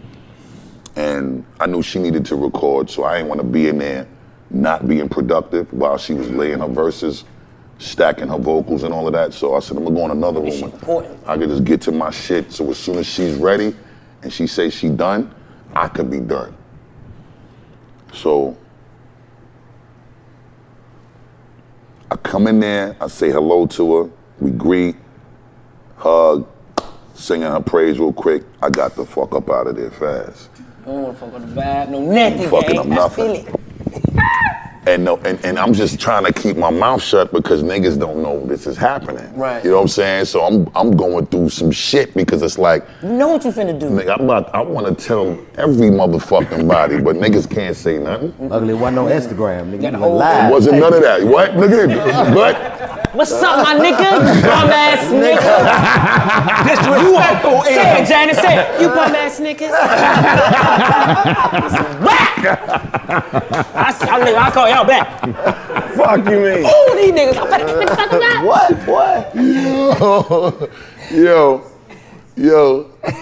This nigga D C is crazy. Janet blazed the shit out the record incredibly. Thank you so much, Janet. To this day, I'm forever grateful. Yeah. You killed that. You killed it. One of my favorite records to listen to all time. Record get done. Now we gotta come with the crazy video. I'm a movie buff, so I'm watching Terminator two. And I'm seeing a liquid robot moving all over the place and shit, and I'm like, this is the illest shit ever. If I could pull this off, because you know, put your hands where my eyes could see, it's coming to America. Dangerous is motherfucking Lethal Weapon. Mm-hmm. Janet video was Terminator two, so I was just taking my favorite movies and just putting myself in the movies, you know what I'm saying? Yeah, I'm sorry, he said, but he, no, I'm about to let the game away. Now you can go back and watch it and be like, damn, that nigga is doing a Terminator two. Word, I'm doing Terminator two. So, so when we did the video, before we did the video, and the budget came back for the video, I was like, you can't nickel and dime no situation with Janet Jackson, nigga. So we we gotta spin, my nigga. But I definitely wasn't thinking it was gonna be this type of bag. Right. This was a ten, two point four million dollar video budget. Yeah. So at that time, disrespectful. It was just now niggas getting twenty-five hundred. If that. That is real shit. If that. We gonna go to the gas station, buy some white tea, oh, and let these niggas stand in the living room. Nigga, I'm gonna buy the camera, you press record, you bum ass nigga. Right. Three scenes, in the house, on the porch, and in the yard. Right. Whole video. What? But but yeah, two two point four million for the video. The the production that was built. All of that silver room shit with the walls moving in when I was doing all of the little robot shit while I was performing. All of that shit was built from the ground. Like, it wasn't like you just green screening shit at the time. We was building these production sets in, in, in its entirety. The only thing that was the special effects was the liquid shit that I was morphing in and out of. Mm. But a lot of that budget came from this, this special effects company that we used at the time, which was the hottest effects company because they was a part of the, they did the effects for the Titanic movie. And at that time, they was super on fire because Titanic movie won like ten fucking Oscars or some crazy shit like that. Some crazy shit. And they took, they took, it, the, the, I think the company was called Digital Domain. That was the special effects company. But the, the, the, the video took about three, four months to get completed because of the special effects. But when I walked on the set and the, the, the dress that Janet got on, right. the, the, the whole ensemble, I walk on the set and, you know, she had these long nails and she had these little rings on them, the end of the nails and different size rings all over the shit. Right. So I'm looking at the situation and I'm trying to understand. And, And she was like, these is cock rings. Hey, what? Hey, yo, yo, what the fuck, my nigga? You should have laid into that, my nigga. Nah, my nigga, I'm, I'm just, I, nigga, nigga, she said this to me and I was just like, wow, what? So what the fuck are they? What, what's cock rings? I, cock I, I, rings, I, I, nigga. I, I, dick I, I, rings? I, I, yeah, dick rings. Yeah, nigga, stop talking that talk while I'm on this set, man. I just wanted to say it one time just so oh, I could oh, put it oh, out there. I, I, I ain't know. No, no, but I ain't know neither. I'm like, these belong on you. Oh! Nigga, I said the same shit. Sure. I was trying to understand. I was confused. But see, the song was about, you know, making each other wet, wet dreams, right, right, right, all right. of that shit. So it's some, some sexual shit. But I didn't know she was going to go into to, to this extreme with the fit and the wardrobe. But she, when she explained all of that, and then we saw the designer dude when the, the, the outfit was done, because the dude who created it, he took that shit home. He took it back. Right. You know what I'm saying? Like, even though we had to pay to make it, nah, nigga, I still own this. I'm taking this outfit back home. Fuck what you talking about. You can keep all your other shit. This design is legend, though. And we respected it, but Janet just made, she just put me in a whole other mindset when she said that's what it was. Mm-hmm. So, you know, the, the, and then her willingness to interact with me in front of the camera the way she did, it was it was really like some some some better than me. Beautiful that, shit. I wouldn't put a condom on like that. Like that, nigga. What you gonna be, nigga? I like, Jay, don't touch my face with the mother latex. Yo, I bet when Busta Rhymes left that set, they were like, man, what the fuck we supposed to do with these moving ass walls? Yeah, yo, yo, like, we left, yo, we left all that shit. I ain't seen where we gonna put that. But but but but the, at the end of the day, the, the shit turned out so magical, bro, that I don't know if I ever felt that. That magic again. I don't know if I felt it like that. That was that, you know, I, I, I've done some incredible records with some of the most prestigious, iconic queens to ever do it in this music shit. You know, me and Mary J, and we got a bunch of collabs. I was blessed and honored to be rocking with her since her first album, four one one. Mm-hmm. She put me on that, and and Missy, and and, and Mariah, you know what I'm saying? Oh. Big up to Janet, too. They was on my first album. Um,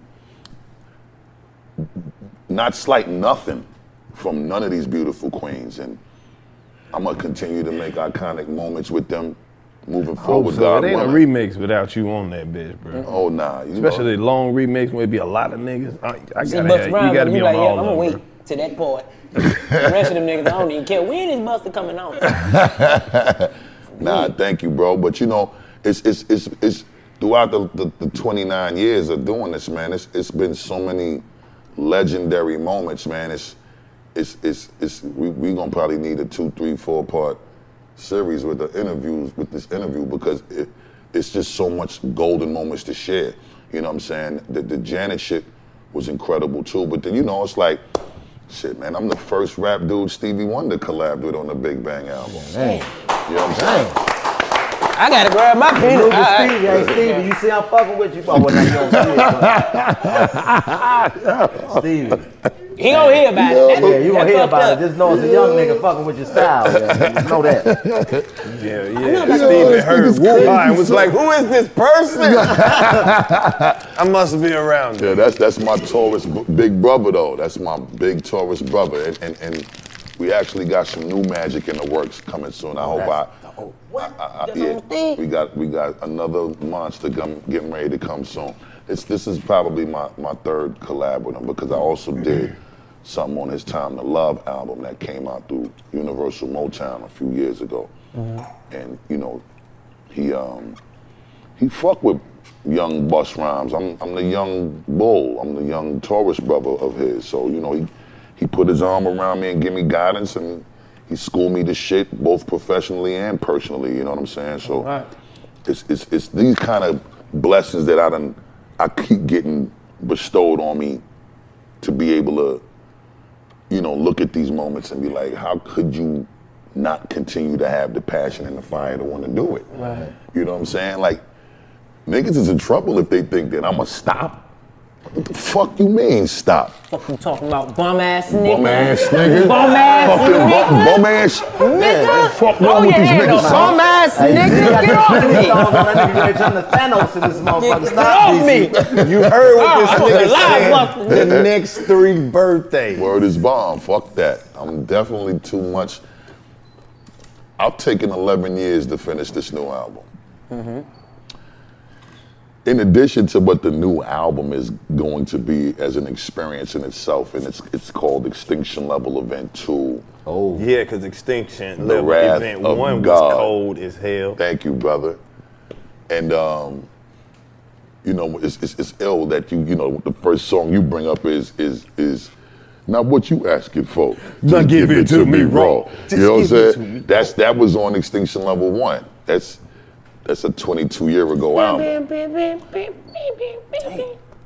So twenty-two years later, you know, we looking at the shit that's going on.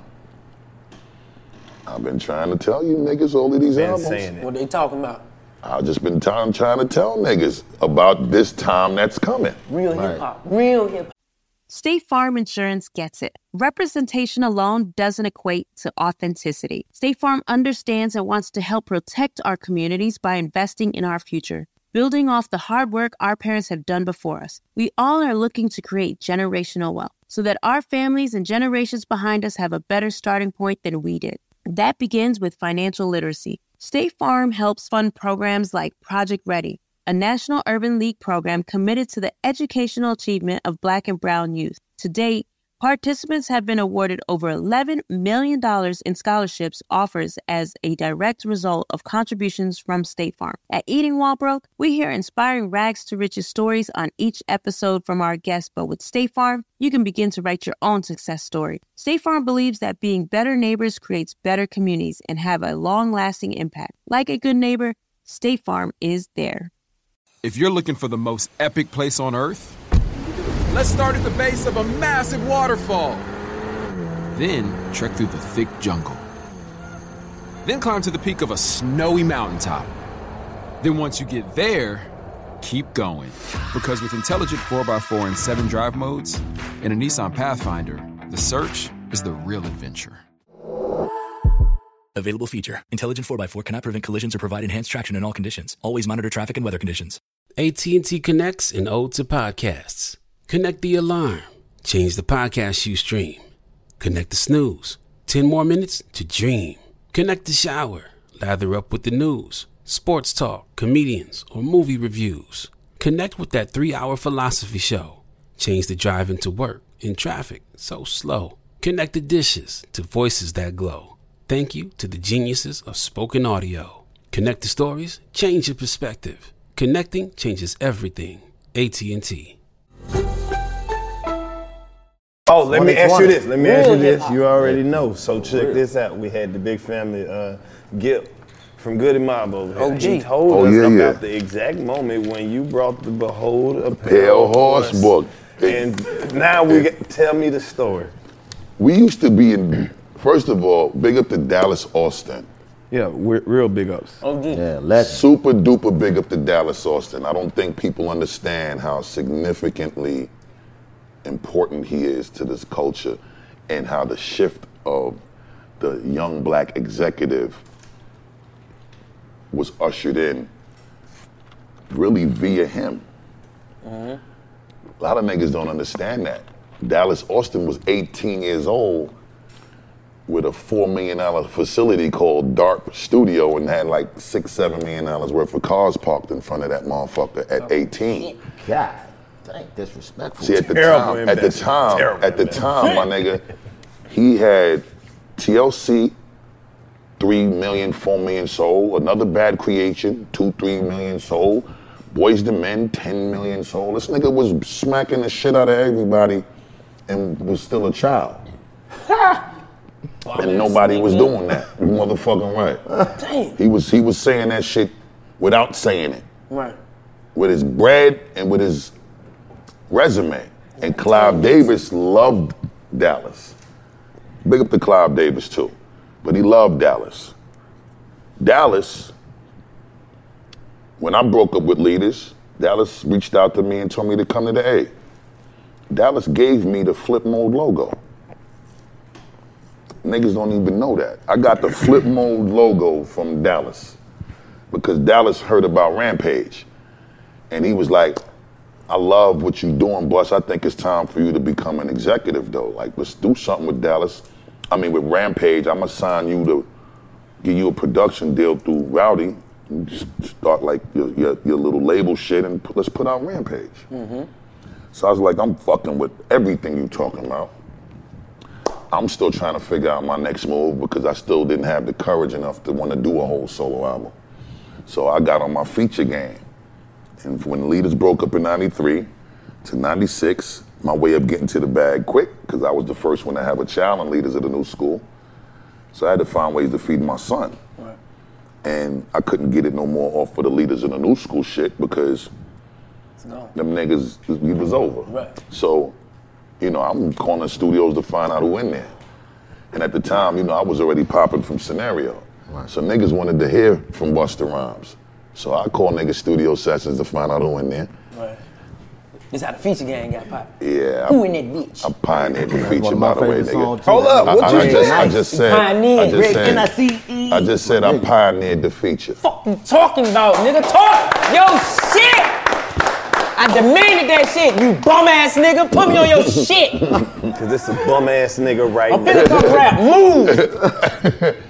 Nah, but the way, the way, the way, the way that used to happen was, you know, I'm trying to make sure I find money. Feed my child. Call the studio session, see who in there.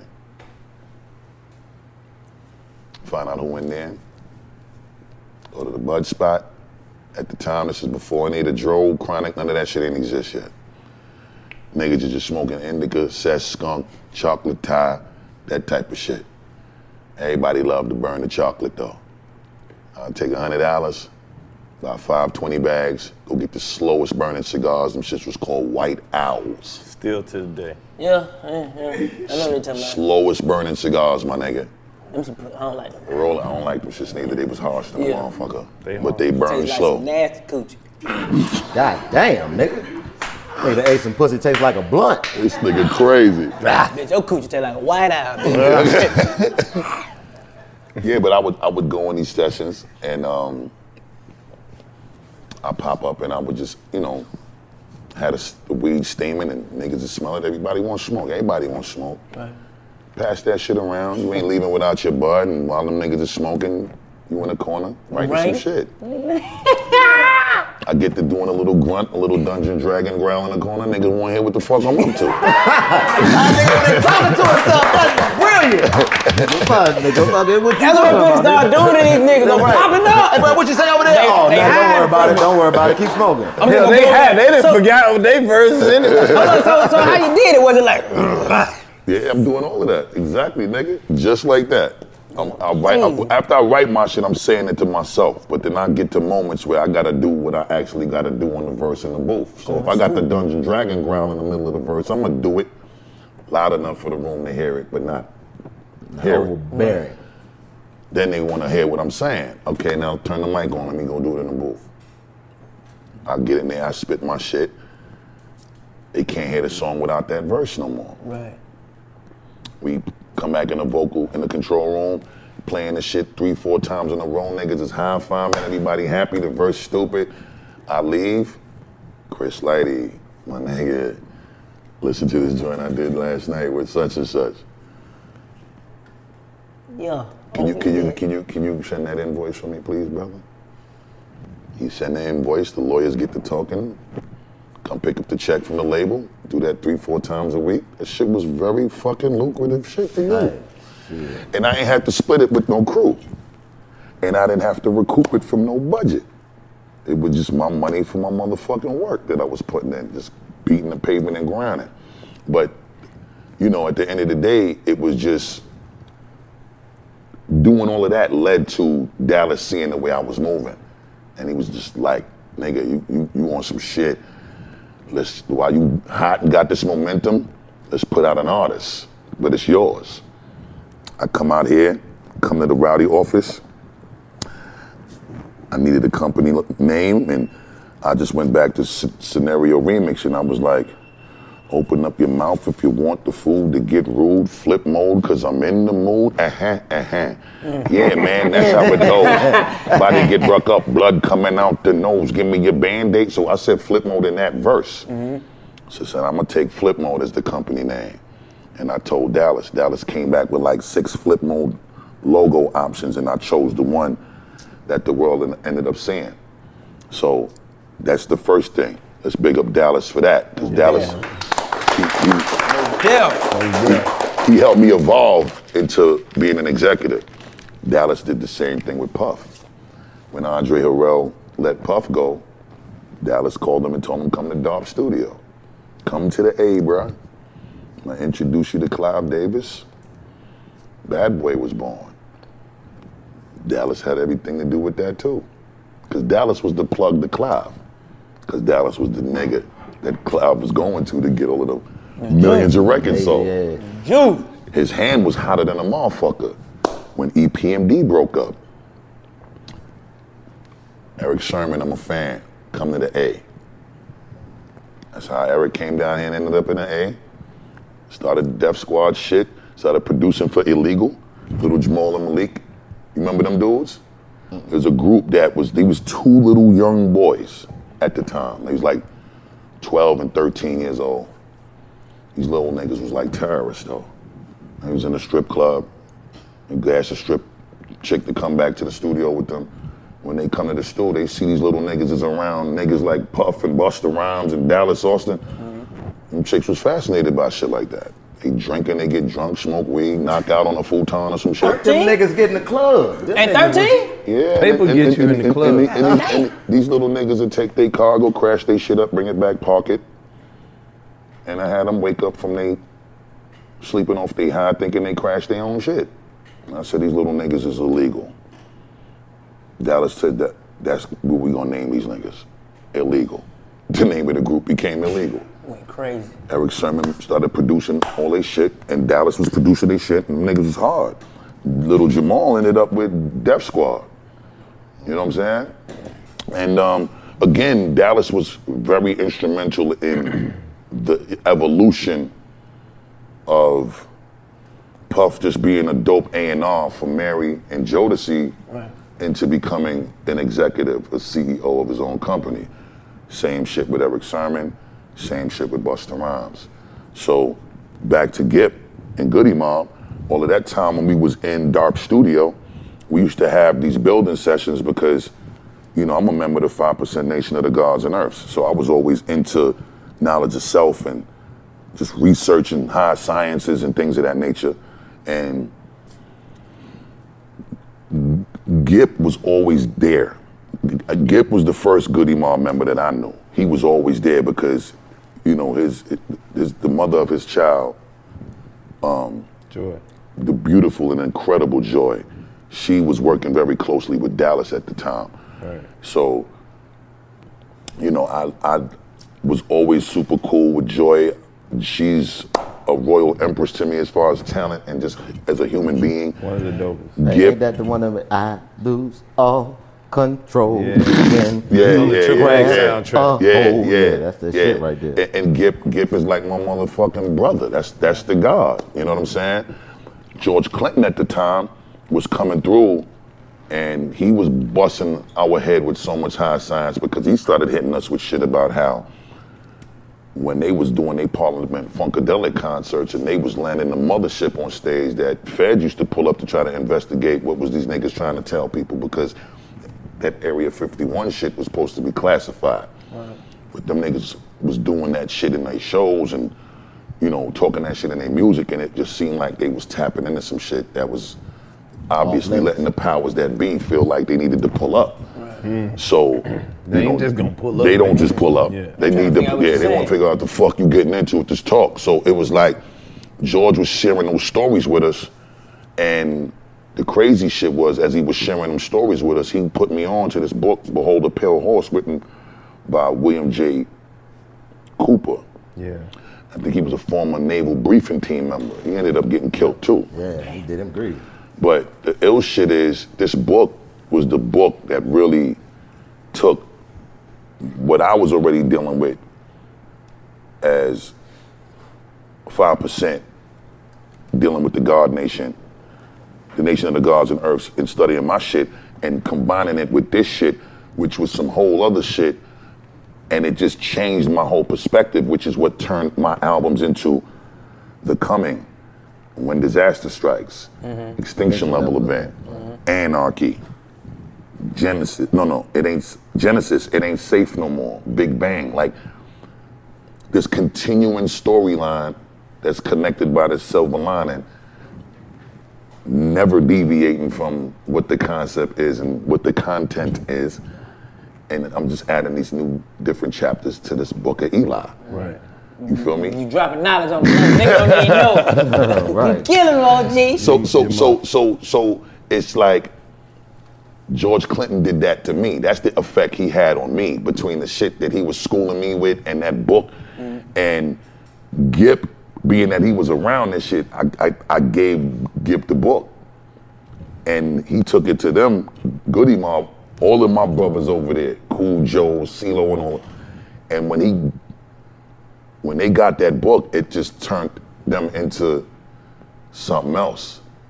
Cell therapy was born. Mm-hmm. And they started dealing with the fucking who's knocking at the window. Yes, sir. Pow. Nobody And now. In the videos, niggas is paying for their food with the barcode scans. Yeah.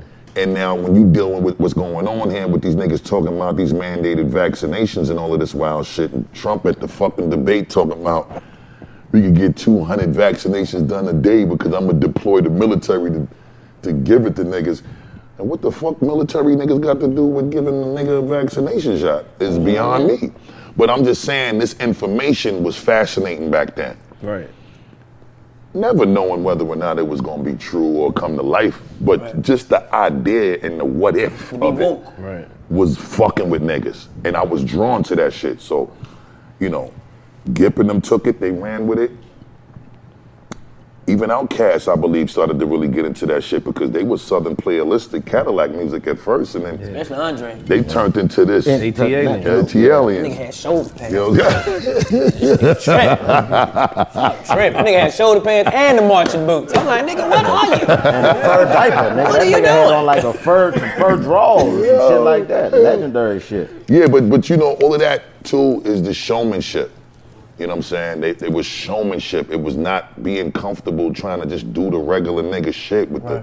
the, the baseball footage and the baseball jersey, you know, and the Tim boots. Like, we could do that all day, but, you know, there is a, a, a nation of motherfuckers that really want to go out there and show niggas how they really feel and how they really be thinking right. and how we be imagining shit and the what ifs if we could pull those off. Mm-hmm. What? What would the reaction really be if we just did it? Mm-hmm. And niggas just did it with their chests out, like, fuck it, whatever right. whatever the outcome is gonna be, it's gonna be, but I'm gonna nose dive head first without a parachute, and fuck it. Right. However way I land, that's what it's gonna be. Right. It, it didn't get to that point. I don't wanna say that it was just me, this is before me. You know, George Clinton and them was on that. Right. But as far as hip hop is concerned, yeah. you know what I'm saying, I pulled from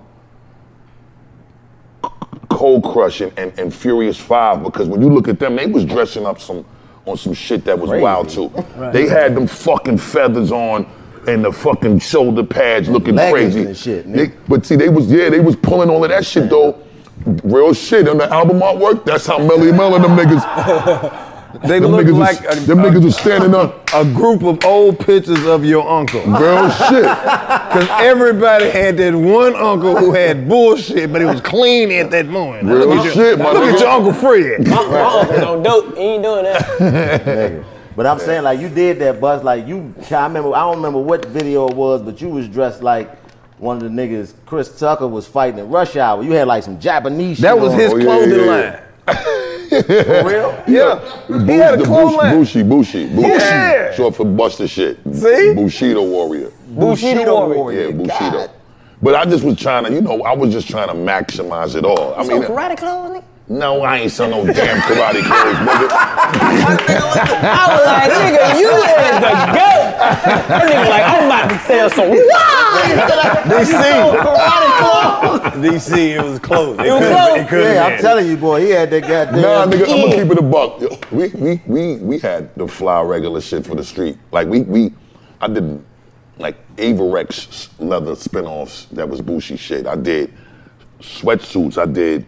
Denim suits, like shit that niggas could wear regular. Like you know, send us some of that shit. Man, send us some bullshit. I might have to cut some shit. We, right, we man, stopped please. Doing that a while ago. When they first time to bring it back. Now you ain't never lie. You ain't never lie. You ain't never lie. Jamaican about where that shit. Rasta Californian. That's how you get the disrespect from millions, nigga. Fuck off me, you bum ass nigga. Bushi, I have a bushi. Bushi, not bushi, it's bushi. Bushi, Busta Rhymes. That's gonna be our closing line, D C. Bum, bum, bum ass nigga. We got to talk about how you slid on the track with Mariah Carey and, and literally slid on the track. Oh man, thank you, brother. She she is incredible. First and foremost, congrats. Salute. To Mariah. She got a whole lot of incredible shit going on. I think she just put out an album October second. That shit is moving and shaking, streaming crazy. She just put out a book. That shit is the number one top selling book in the world right now. Like, and her season coming up. The, you this motherfucking right. That Christmas. Christmas, nobody can okay. fuck with her. Nobody. Period. In the mall. I'm buying a gift. Oh, that's a fact. Nah, nah. She, she, she got the crown for that. Forever though. Yeah, her and nobody. Like forever. Her and In My Mind, and the only two songs you really know. Nah, like she came up with a happy birthday song, like for real. Like that shit will never die. That that that Christmas joint. So it's like. Never. Big up to Mariah first and foremost and shit, but um, that song, bro, I got the beat from Rick Rock, my brother. Big up to Rick Rock out there in the motherfucking Bay. Yeah. You know what I'm saying? Salute to my brother Rick Rock. Me and Spliff Star was on a tour bus one time driving cross country. See, from this New nigga York good to luck. L A. I told you. Spliff, he, he be, that nigga's Spliff with me. Everywhere. The whole journey, split right, riding shotgun with me. I can see that nigga over there. It's my motherfucking brother. That nigga sleep with him. The old nigga shit kicked nigga. I done watched Spliff a couple times. He done leaned on the back of the chair like, woo, my neck getting heavy. Yeah, nah, we. Th there was a period that I, I wasn't fucking with the plane. I just wasn't in a mood to get on the plane. I be getting tired of that whole plane shit. Sometimes, you know, just to, to take your shoes off and all of that. Yeah, it was, monkey shit. It's monkey it's shit. shit. Yeah, so mm-hmm. you know, it was. I, I, I, I just. Uh, I think the story that broke the camel's back for me one time. This plane took a dip that felt like that shit dropped like ten thousand feet. Mm. Thought niggas was definitely finished, and that was the last flight for about three, four years. Mm. Built me some tour buses from the frame, brand new, everything beautiful, and that shit exactly how I wanted the motherfucker. Right. And we would live on them shits. And drive from New York to L A with two of the most incredible tour bus drivers in the planet. Only time these motherfuckers would stop was the fuel or motherfuckers had to use the bathroom. But overall, it was a relaxing drive. You was able to rest. Right. You know what I'm saying? A lot of the times niggas is grinding so much, you ain't, until you in a situation where you ain't got no choice but to sit your ass down, right. You working to exhaustion, you know what I'm saying? So.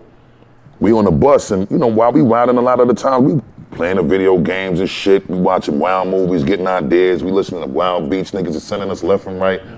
You got a studio on the bus. Yeah, we definitely had a stew on the bus. We got the bud on the bus. We got the liquor on the bus. But but everything is just cozy.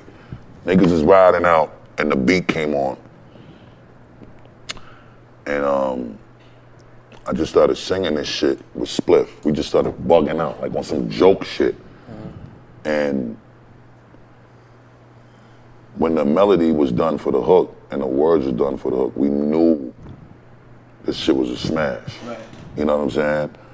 Figuring out who to do it now, uh, I was just like, this definitely can't be no record where we we don't get one of the creme de la creme queens of this shit to do it. To, we can't play with that. Like, we gotta make sure we get the right queen for this. Right. And Mariah at that time was just the most incredible choice. And she was already my friend, and she was just, she's already like super easy to do shit with. Right. You just gotta make sure you accommodate the, the, the, the boss lady the queen. way she needs, the queen. When she pull up, you gotta have your shit together. Same way. You know what I'm saying? And, and you know, rightfully so, she earned the right to passage to you know, to get that without negotiation or complaining.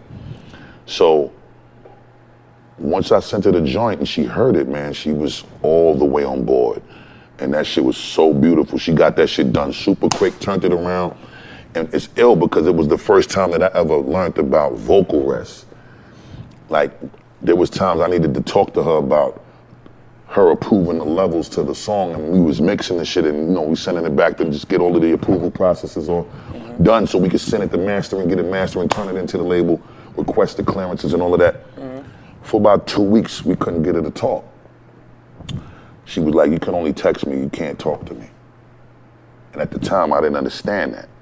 I kind of felt like I was getting shitted on.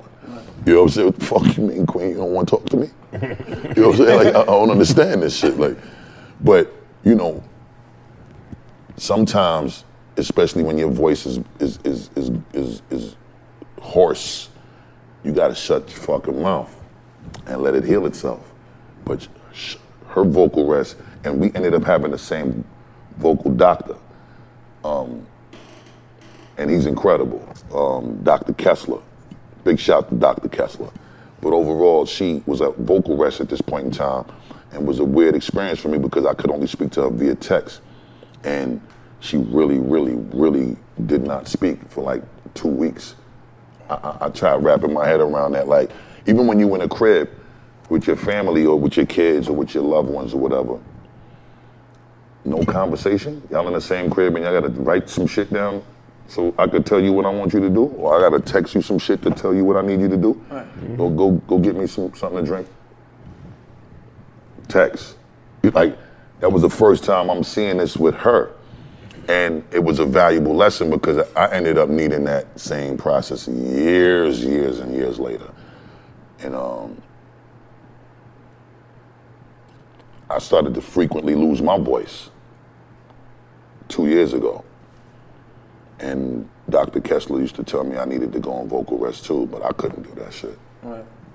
Fuck Busta Rhymes gonna keep his mouth motherfucking shut. Yeah, what the fuck type of shit is that? You can't goddamn, you ain't doing this shit. You had to go back to the breakdance thing. Oh, nigga. What? Cause that shit is serious, like being an artist, like even even with me, and I know I be doing like the stand-up shows, right. and, and I have to go to the studios, and I be, ah! Right. I know for a fact in my mind that is hurting me. Yeah, bro. I'm talking about literally hurting me. Yeah, bro. So people don't understand like how I have to sometimes get off the road knowing that I want to go to the studio, but I literally have to go to sleep. It's real shit. Two, three days, book it on Thursday right. because I have ah! all weekend. Right. So it's a wrap. If I get That's on the track, shit. It's how do you want it? It's a wrap. Real shit. You see what I'm saying? So the vocal rest and, and that just put me in the mind like, nigga, you have to continue. You got to. You Two got weeks, to. Don't say nothing. Real nigga, shit. That, that shit, that shit I is a long time. Because you got to understand, Two weeks. your voice at its prime, when you wanted to do what you, what you wanted to do, it's the best. Real so you shit. go in the studio and you just sound the best. You think you be quiet for two Bro, weeks, you shut like, the fuck no. up for two weeks. Ain't no telling who the fuck you sound like. Your voice heals so much you don't sound like you no more. Like I was saying. Welcome back, welcome back. Like one of the white men. Have a holly jolly Christmas. Christmas. Old white men voice. Nah, that shit, that shit, that's lit. Nah, I appreciate it, but yeah, Mar- Mariah, man, it's. That's my that's my friend. I love her, and I'm proud of her, and congrats to her with all the shit she got going on right now, because she's doing an amazing job. And um, again, man, it's, it's it's exciting to be talking about all of this shit because, shit, man, I'm, I'm I don't know when this this interview going to air, bro, but October thirtieth is, is, is eighteen days away from right now. I don't know how many fucking days it's gonna be. Speaking of future, be like. Cause this shit coming out Friday. Coming yeah, Friday. Okay, so so today, so, today so, Friday so, for these so, motherfuckers. So so what's the date on Friday? Friday. What's the so date? What's the date? Today is the twelfth. The sixteenth. Yeah, so in future today is sixteenth. It's t- Friday the sixteenth. Yeah, that's when the promo run started anyway. Yeah, yeah real Good. shit. That's perfect timing. Um, so if today is the motherfucking fifteenth, the sixteenth. Right. You see how you still today, doing your yeah, shit? If today is the sixteenth, then y'all motherfuckers got exactly. Two weeks and two days mm-hmm. before this album hit the fucking street and shift the climate significantly. Fuck you mean? Extinction level event two, The Wrath of God. I am not coming to discuss anything outside of how much I am going to bust y'all motherfucking head wide open. Real hip hop! Make you niggas rap again. Make these niggas rap again. They can't rap for shit. Make these niggas rap again. Nah, you know, you know, you know, you know, I ain't gonna lie. It's it's it's so beautiful to be able to put out an album in this time, especially dealing with speaking directly to the times. Right. I take great pleasure in speaking directly to the times, especially when it's been a part of this storyline for the last twenty-four years mm. from the beginning of my solo career, not my group career. So twenty-nine years of professionally doing it since the first Leaders album in ninety-one. But twenty-four years since the first solo album in ninety-six. So to go from The Coming to When Disaster Strikes to Extinction Level Event, mm-hmm. and then twenty-two years later come with my first sequel album. I never did a part two to none of my albums. No. This is my first part two. And this is my first album at retail in eleven years. So this is a big moment for me. You know what I'm saying? That motherfucker dropping in two weeks and two days. Real shit. What? I can't wait. Thank yeah. you for coming and sitting with us and, and, and letting us be a part of it, man. You know what I mean? Nah, thank you, King. I, I, I'm honored to be a part of y'all because I ain't gonna front. I done watched a few interviews with y'all. Y'all motherfuckers be having me in a stool, wilding.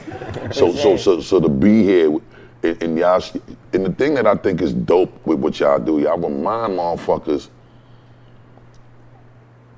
how important it is to still laugh, my nigga. You know what I mean? All this wild fucking shit, this wild cowboy shit going on out here.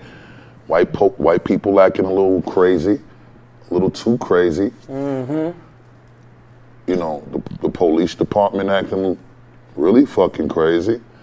And, you know, black people out here trying to figure it out, but they still doing a little bit of crazy shit they shouldn't be doing too. Mm-hmm.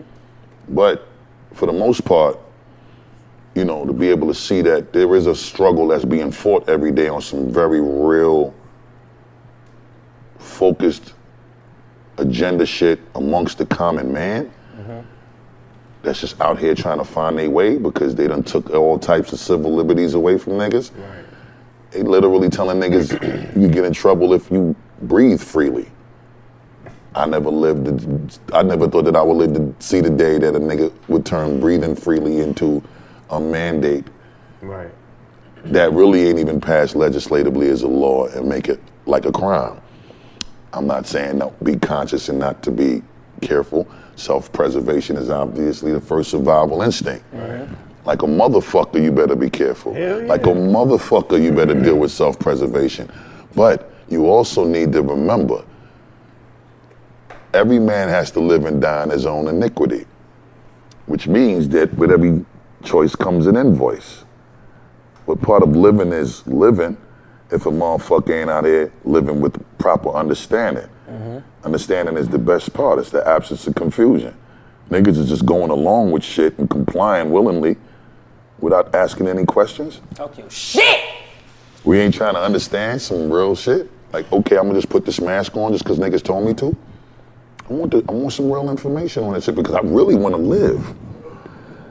I know scientifically there is some infractions with putting this mask on and recycling the carbon monoxide that you exhale.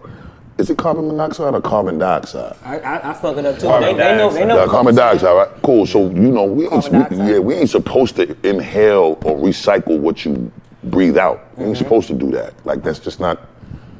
The, the, the, the, yeah, that's just not what you're supposed to do. You don't eat your own shit. You don't piss. Drink your own piss. You don't inhale what your body gives gets out of its system. Right. So, you know, I, I I think you know doing that, and then your children doing that, and Some some sort of side effect. There's gonna be some damage done in that. Mm-hmm. But if you really just supposed to be protecting yourself from this crazy shit, let us do this shit with some real substantial information that can be backed up by some truth that can't be disputed or challenged because niggas really do wanna live. Right. And motherfuckers really wanna find a solution on how to get past this shit. But to just be indefinitely telling motherfuckers all type of inconsistent shit, and you know, the regular man that just wanna go and earn an honest living can't even go do that because you done took the fucking, you done shut all businesses down. Right, man, we can't even pass the fucking Cavassieri. Niggas gotta get their own. Niggas gotta get their own Cavassieri these days. Niggas, niggas, niggas. It's still open though, but we just can't pass it. Can't pass it. They like, six no. feet away with the Cavassieri. That's the new, it's the remix. Hey, you gotta goddamn throw the ball. Nah, but, but but overall, without getting too off the deep end with the deep shit, I right. just, again, I love the balance that y'all find and still giving motherfuckers feel good energy. Because with all this crazy shit going on, a motherfucker do gotta remember you need to sometimes take a break from that shit, let the second string niggas go in and fight, and you need to recharge, nigga. Right. Go learn to laugh and live a little bit and get to some feel-good energy so that you can get back to the fight with some fuel again. Right. You know what I'm saying? So I salute y'all for that. Right. Coming from the O G itself! Right. That means something, man. It means something to get them type of accolades from people of your status, because, you know, we started doing and we this. We respect. I, exactly. I love, you know what I mean, for each other, and just, you know, knowing that we had something to give to the world, but to get recognition from somebody who has been in the game for as long as you have and has the knowledge that you have and has seen as many things come and go as you have, that means the world, man. Thank uh, you. Birth of hip-hop. They say hip-hop, like you said, you was sitting right there watching it. Thank you, Kay. Being in that moment, like, even when you was young, it was still another hip-hop level that even my generation don't even know nothing about. No question. You see what I'm saying? No so question. Just to hear these stories, like, I gotta go look all these niggas up. No I ain't shit. Even know you had a song with Tech Nine. I'ma call you. I'ma call you, nigga. I'ma be like, I apologize. You went crazy on this nigga, man. You feel me? So just to have that that gap, just be closed on some, like, just like I say, bro, like, we've been doing this Wait shit. Wait till you hear the Mystical and Busta Rhymes shit. Oh, man. yeah, yeah, yeah. That's Man, some of the crazy, crazy shit. Too. I got Twista. Big him up too. Twista as hell, yeah. Over so he, got a, he got a whole... He got a whole catalog. A whole catalog of him just literally just... Hey, yo, Swiss, let's get this verses together and stop fucking playing. Can't that sounds like it's crazy. Already on an album. It's my brother Swiss. Is, that's my fucking... Swiss is like my... my that's, that's one of my closest brothers in this music industry shit. Professionally and personally, that that's a brother that I could call when I'm really having a headache with a personal issue and I could get some guidance from, and he younger than me. Yeah. He just a super smart, very, very intelligent and very resourceful brother. And he's a giver, you know what I'm saying? And that's another thing that's important for niggas to hear. Instead of talking all of this shit about what another nigga ain't got and on how much shit you want to throw up in a nigga face, it's too easy for me to stunt on niggas too. Right. From jewelry to car shit to all of that. Niggas know my rep when it comes to all of that. But I just think in these times, we just need to make a little more of a conscious effort. I'm not saying don't have fun. Have fun. I'ma still wear my shit and shine too. Finish. You know what I'm saying? But what I'm saying is, you know, let's let's kind of stop including in the narrative, you know, that we could be there to, to keep each other up. You know what I'm saying? Salute to my brother Scarface, because he need us a lot right now. Right now. Yeah. You know what I'm saying? Hey. Legends to our face. I, I, I, I love Scarface. I want to thank Bun B for getting me on the phone with Scarface when I got the kite about what his situation was recently. And we've been on the phone speaking pretty much every day right. since then. And, you know, I'm, I'm going to do everything in my power to be an incredible and a, and a very powerful resource to Scarface, because Face was one of the brothers back in ninety-one when I went on a P E tour with Leaders of the New School. That nigga used to come out there with this green leather suit on in the middle of the Ghetto Boys performance, and it was like eleven of us on stage. Leaders, Son of Berserk and the Hellraisers, Tribe, Public Enemy, Kid and Play, Oaktown three five seven, fucking Ice-T. Nigga, like, this tour was so legendary, and P E headlined it and brought all of us out. And Scarface used to come out there with this green leather suit, with the with the cane and the top hat, Mister Mister Scarface. Yeah. And nigga, when that came on, all I have in this the world. Whole Boy. Fucking all I have. Arena go crazy, lose their shit, and it was just the spotlight, so you couldn't even see the face because the shadow of the brim from the hat was dark on his, made his face dark, but he, he just had that walk. Came out on niggas on some Godfather gangster shit and would sledgehammer the venue in the middle of the scarf, uh, the Ghetto Boys set. Cause they would come and do their group shit. Right. Then Willie D would do some of his solo shit. Bushwick Bill would do some of his solo shit. Uh, uh, uh, rest in peace, Bushwick. And motherfucking Scarface would sledgehammer that shit. Yeah. And these were shits that I was blessed to be a part of. So to have that kind of history with the bro, and we still been able to have that brotherhood all these years later, damn near thirty years, man. It's like, we can't sit there and watch and not be able to be crutches and keep each other up. Mm-hmm. Exactly. So, you know, I'm just saying that to say, every generation, every demo, you know, even the generations after us, like, be them resources for each other, you know what I'm saying? Because at the end of the day, no matter how proud niggas want to act like they are, motherfuckers need, niggas need each other sometimes, you know what I'm saying? Yeah. And we, we, we gotta be there. One of my favorite uh, YouTube clips, you in the studio with Timbaland, and then he was like, nigga, you ain't making no, you know, basically. Oh yeah, and I started fucking with the keyboard and, and pressed that shit. Yeah. That motherfucker Timbaland just heard me press that. He knew what the fuck he was doing though. Oh, yeah. He knew he had all of them fucking tricks and treats up in the damn keyboard. And he knew I was going, once I started fucking with it, he knew I was going to stumble on one of them shits that was going to motherfuck me up. Right. And it did. Crazy. We got to it, and that motherfucker made the joint. I actually wrote verses for that. I wrote verses for it. We didn't finish the song. I think I laid one verse or something, but we never went back to it. Mm. Yeah, that's a lost file. Nah, but overall, again, I, I thank y'all for having me. You know, again, yeah, I'm gonna plug it, Extinction Level Event two. That's right. No, we gonna plug it. Plug it too. We are. Hey, wait, did you know that this podcast was voted the number one podcast amongst black people with no cable? Lying. Right? Nope. I swear on everything. What? The people's we are going choice. Crazy. That shit is incredible. Congratulations. Oh, appreciate right. you. Wow, that shit is. Yeah. We, all, we, are, we coming no, up no, no, in the world. Give it up. Fuck you, man. Fuck you, man. Fuck you, man. Fucking legend, nigga. I love that. Love, okay, fuck sir. That. Word. Word. You little niggas, look, if y'all fuck with me, all the little niggas is thirteen and twelve, hey, hey, hey, hey, this is where I get my shit from, you hear me? You crazy ass ab, yeah, wham, wham, look at this. This is how you sound after head. Vocal rest. Well, folks, there you have it. Busta Rhymes here live on the eighty-five South Show. Good night. We'll see you guys next Friday. After vocal rest. Yeah, it is, already. Wait till it sound like after two weeks. Thank y'all, man. No, thank you for having me. Nah, bullshit. Hey, we gotta take a picture. But this like the first iconic, yeah, like moment on the eighty-five. We done had a lot of motherfuckers. Wow. Yeah. A lot of this motherfuckers. One, bro, that's look how Marvin Gaye looking. Like, boy, y'all got Busta Rhymes. We had, not real talk. This the first time he smirked. Right. He's like, you know what, y'all did y'all thing tonight. Busta Rhymes, this motherfucker. Just to be able to like, you don't understand. I know you probably don't get it, but. We grew up watching you and to be sitting here. Nigga, right I used here to ride to high school. Right here. Yeah. Sitting here with you, shit. Where it's like, it, it is a, it, it show you that dreams come true. Because if somebody would have told any of us when we first started doing this that one day, man, you're gonna be able to sit down and chop it up with the nigga that made this. this the nigga was running like this in front right. of an elephant. The just run. Right. You know what I'm saying? Like, man, like this. Fuck the elephant. On me. So that's what I mean. It's just like, man, it's, it's the most amazing shit ever because you, as a man. Young man watching you growing up to know that, you know, like all that shit he laying out right yeah, there, like them crazy. Vibe magazines and, and all, it's crazy. Like, you know what I mean? To be able to sit here and, and be amongst you and have you give us love is like, my nigga, shit, what? God, this is this is crazy, this for real. Man. Thank oh you so much. God guide your footsteps, oh, nigga, man. Know what I'm saying? Thank you, King. Thank for you real. So much. Love, God willing, he continues to, well, shit ain't no God willing. He's going to right. continue yes, to guide my footsteps. October thirtieth. All of our footsteps, yes, though. Sir. Word. October what? October thirtieth, you better motherfucking believe that. On my, on my baby birthday, so I'm going to buy oh, some shit. Gifts that's and buy no shit. That's what's up. That's yes, what's sir. Up.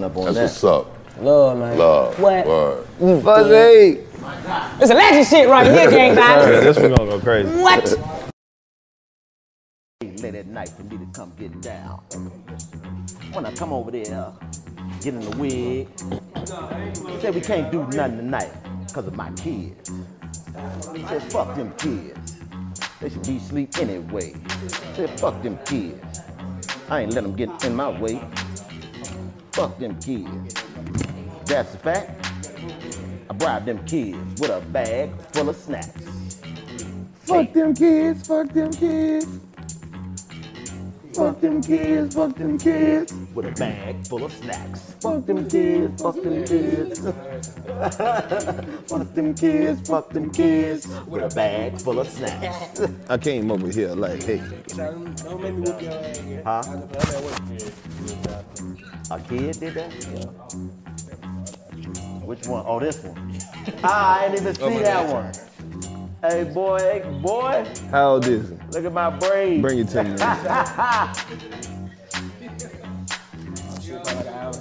Check out the middle. That shit is hilarious. They ain't put nothing in the middle. They ain't put nothing in the middle. That's funny as fuck. But I'm thugging, I'm just crazy. D C look like Rich Homie Quan. Right. Mm. Mm. He made our ass look like Let's booty holes. He even put Marvin Gaye in there though. Yeah. Ha! Ah, hilarious. Your head look like R. Kelly. Fuck you. I wanna piss on you. Drip, drip, drip. Ha! That's that key in ignition, R. Kelly. Yeah, he do look, they do gotta be looking like Kells on that motherfucker.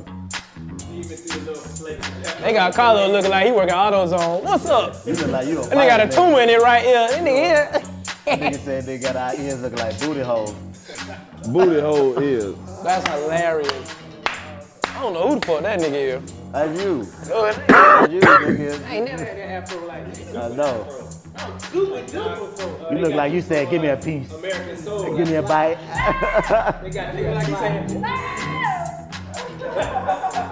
I look like you look like you said that shit.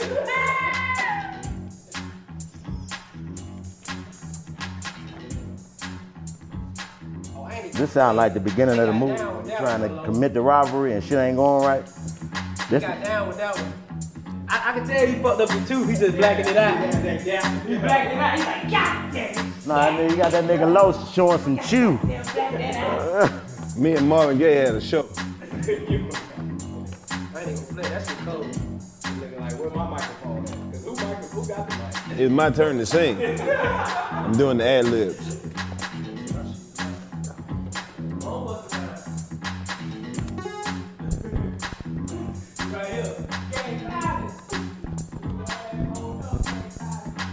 Welcome into the new world. I am looking for a new girl. If you are her, then I am him. Let's go for a swim. Not in the pool, but in your room. Won't you make me drool when I eat your coochie cool? And coochie. And after I get fixed, coochie real then good. I'm going to pull out my big ass dick and you going to lick. Coochie. Lick, lick, lick. I want coochie some. Real good. Lick, lick. Lick, she can give it a lick. Coochie. Lick, what's up, sir? God coochie damn. Real good. Hell no. No. No. What's that, N G? Oh, man, thank you, big dog. Yes, sir. How you living? Last time we were together, we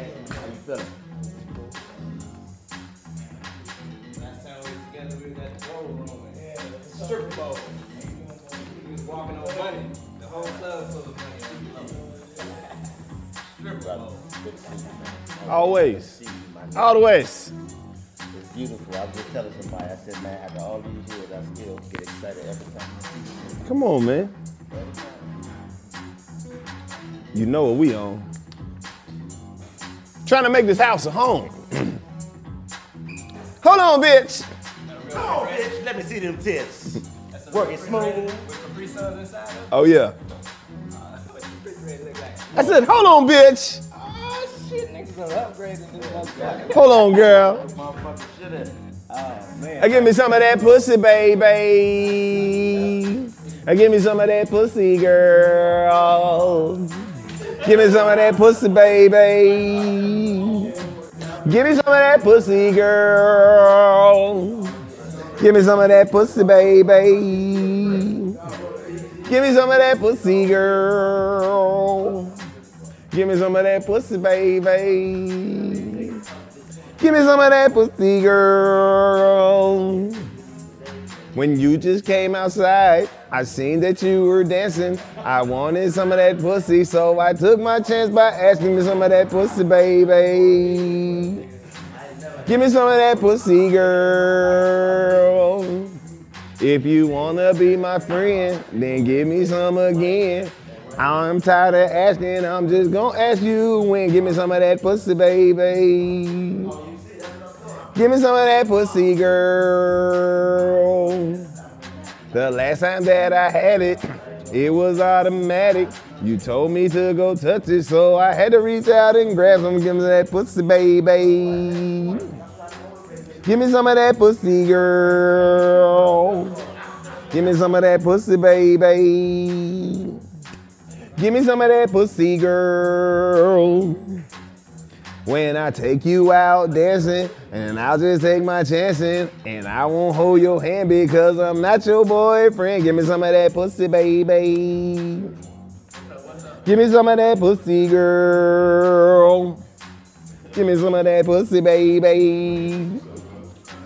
Give me some of that pussy, girl. My nigga, new. I'm living amazing. How are you, bro?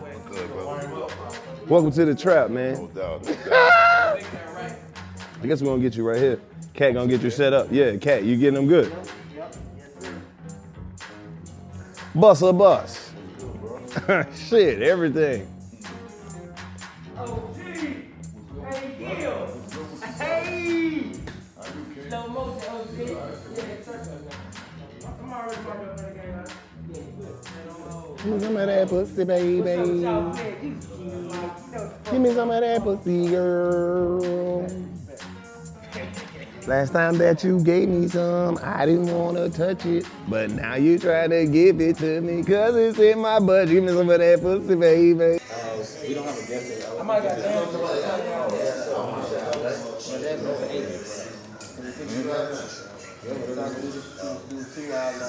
Oh, God.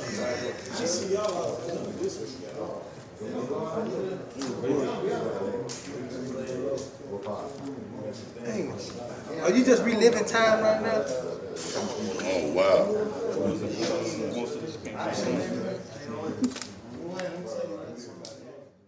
Got my Prevnar twenty shot. It's a pneumococcal pneumonia vaccine. For us, wise folks, it helps protect. I'm nineteen, strong, and asthmatic, and at higher risk. Get vaccinated, but, but nothing when grandma speaks. Grandson listens. nineteen or older with chronic conditions like asthma, diabetes, or chronic heart disease, or sixty-five plus, you may be at higher risk for pneumococcal pneumonia. Prevnar twenty can help protect you with just one dose. Prevnar twenty is approved for adults to help prevent infections from twenty strains of the bacteria that cause pneumococcal pneumonia. Continued approval may depend on a supportive study. Don't give Prevnar twenty if you've had a severe allergic reaction to the vaccine or its ingredients. Adults with weakened immune systems may have a lower response to the vaccine. Side effects include pain and swelling at the injection site, fatigue, headache, muscle, and joint pain. For full prescribing information, please call one eight five five, two one three, two one three eight or visit Prevnar twenty dot com. Ask your doctor or pharmacist about getting vaccinated with Prevnar twenty, even if you've already received another pneumococcal pneumonia vaccine.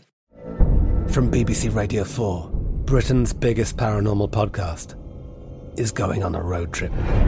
I thought in that moment, oh my God, we've summoned something from this board. This is Uncanny U S A. He says, somebody's in the house, and I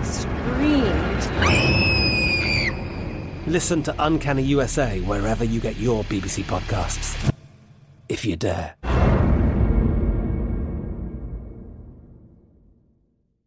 A T and T connects an ode to podcasts. Connect the alarm. Change the podcast you stream. Connect the snooze. Ten more minutes to dream. Connect the shower. Lather up with the news, sports talk, comedians, or movie reviews. Connect with that three-hour philosophy show. Change the drive into work in traffic so slow. Connect the dishes to voices that glow. Thank you to the geniuses of spoken audio. Connect the stories. Change your perspective. Connecting changes everything. A T and T.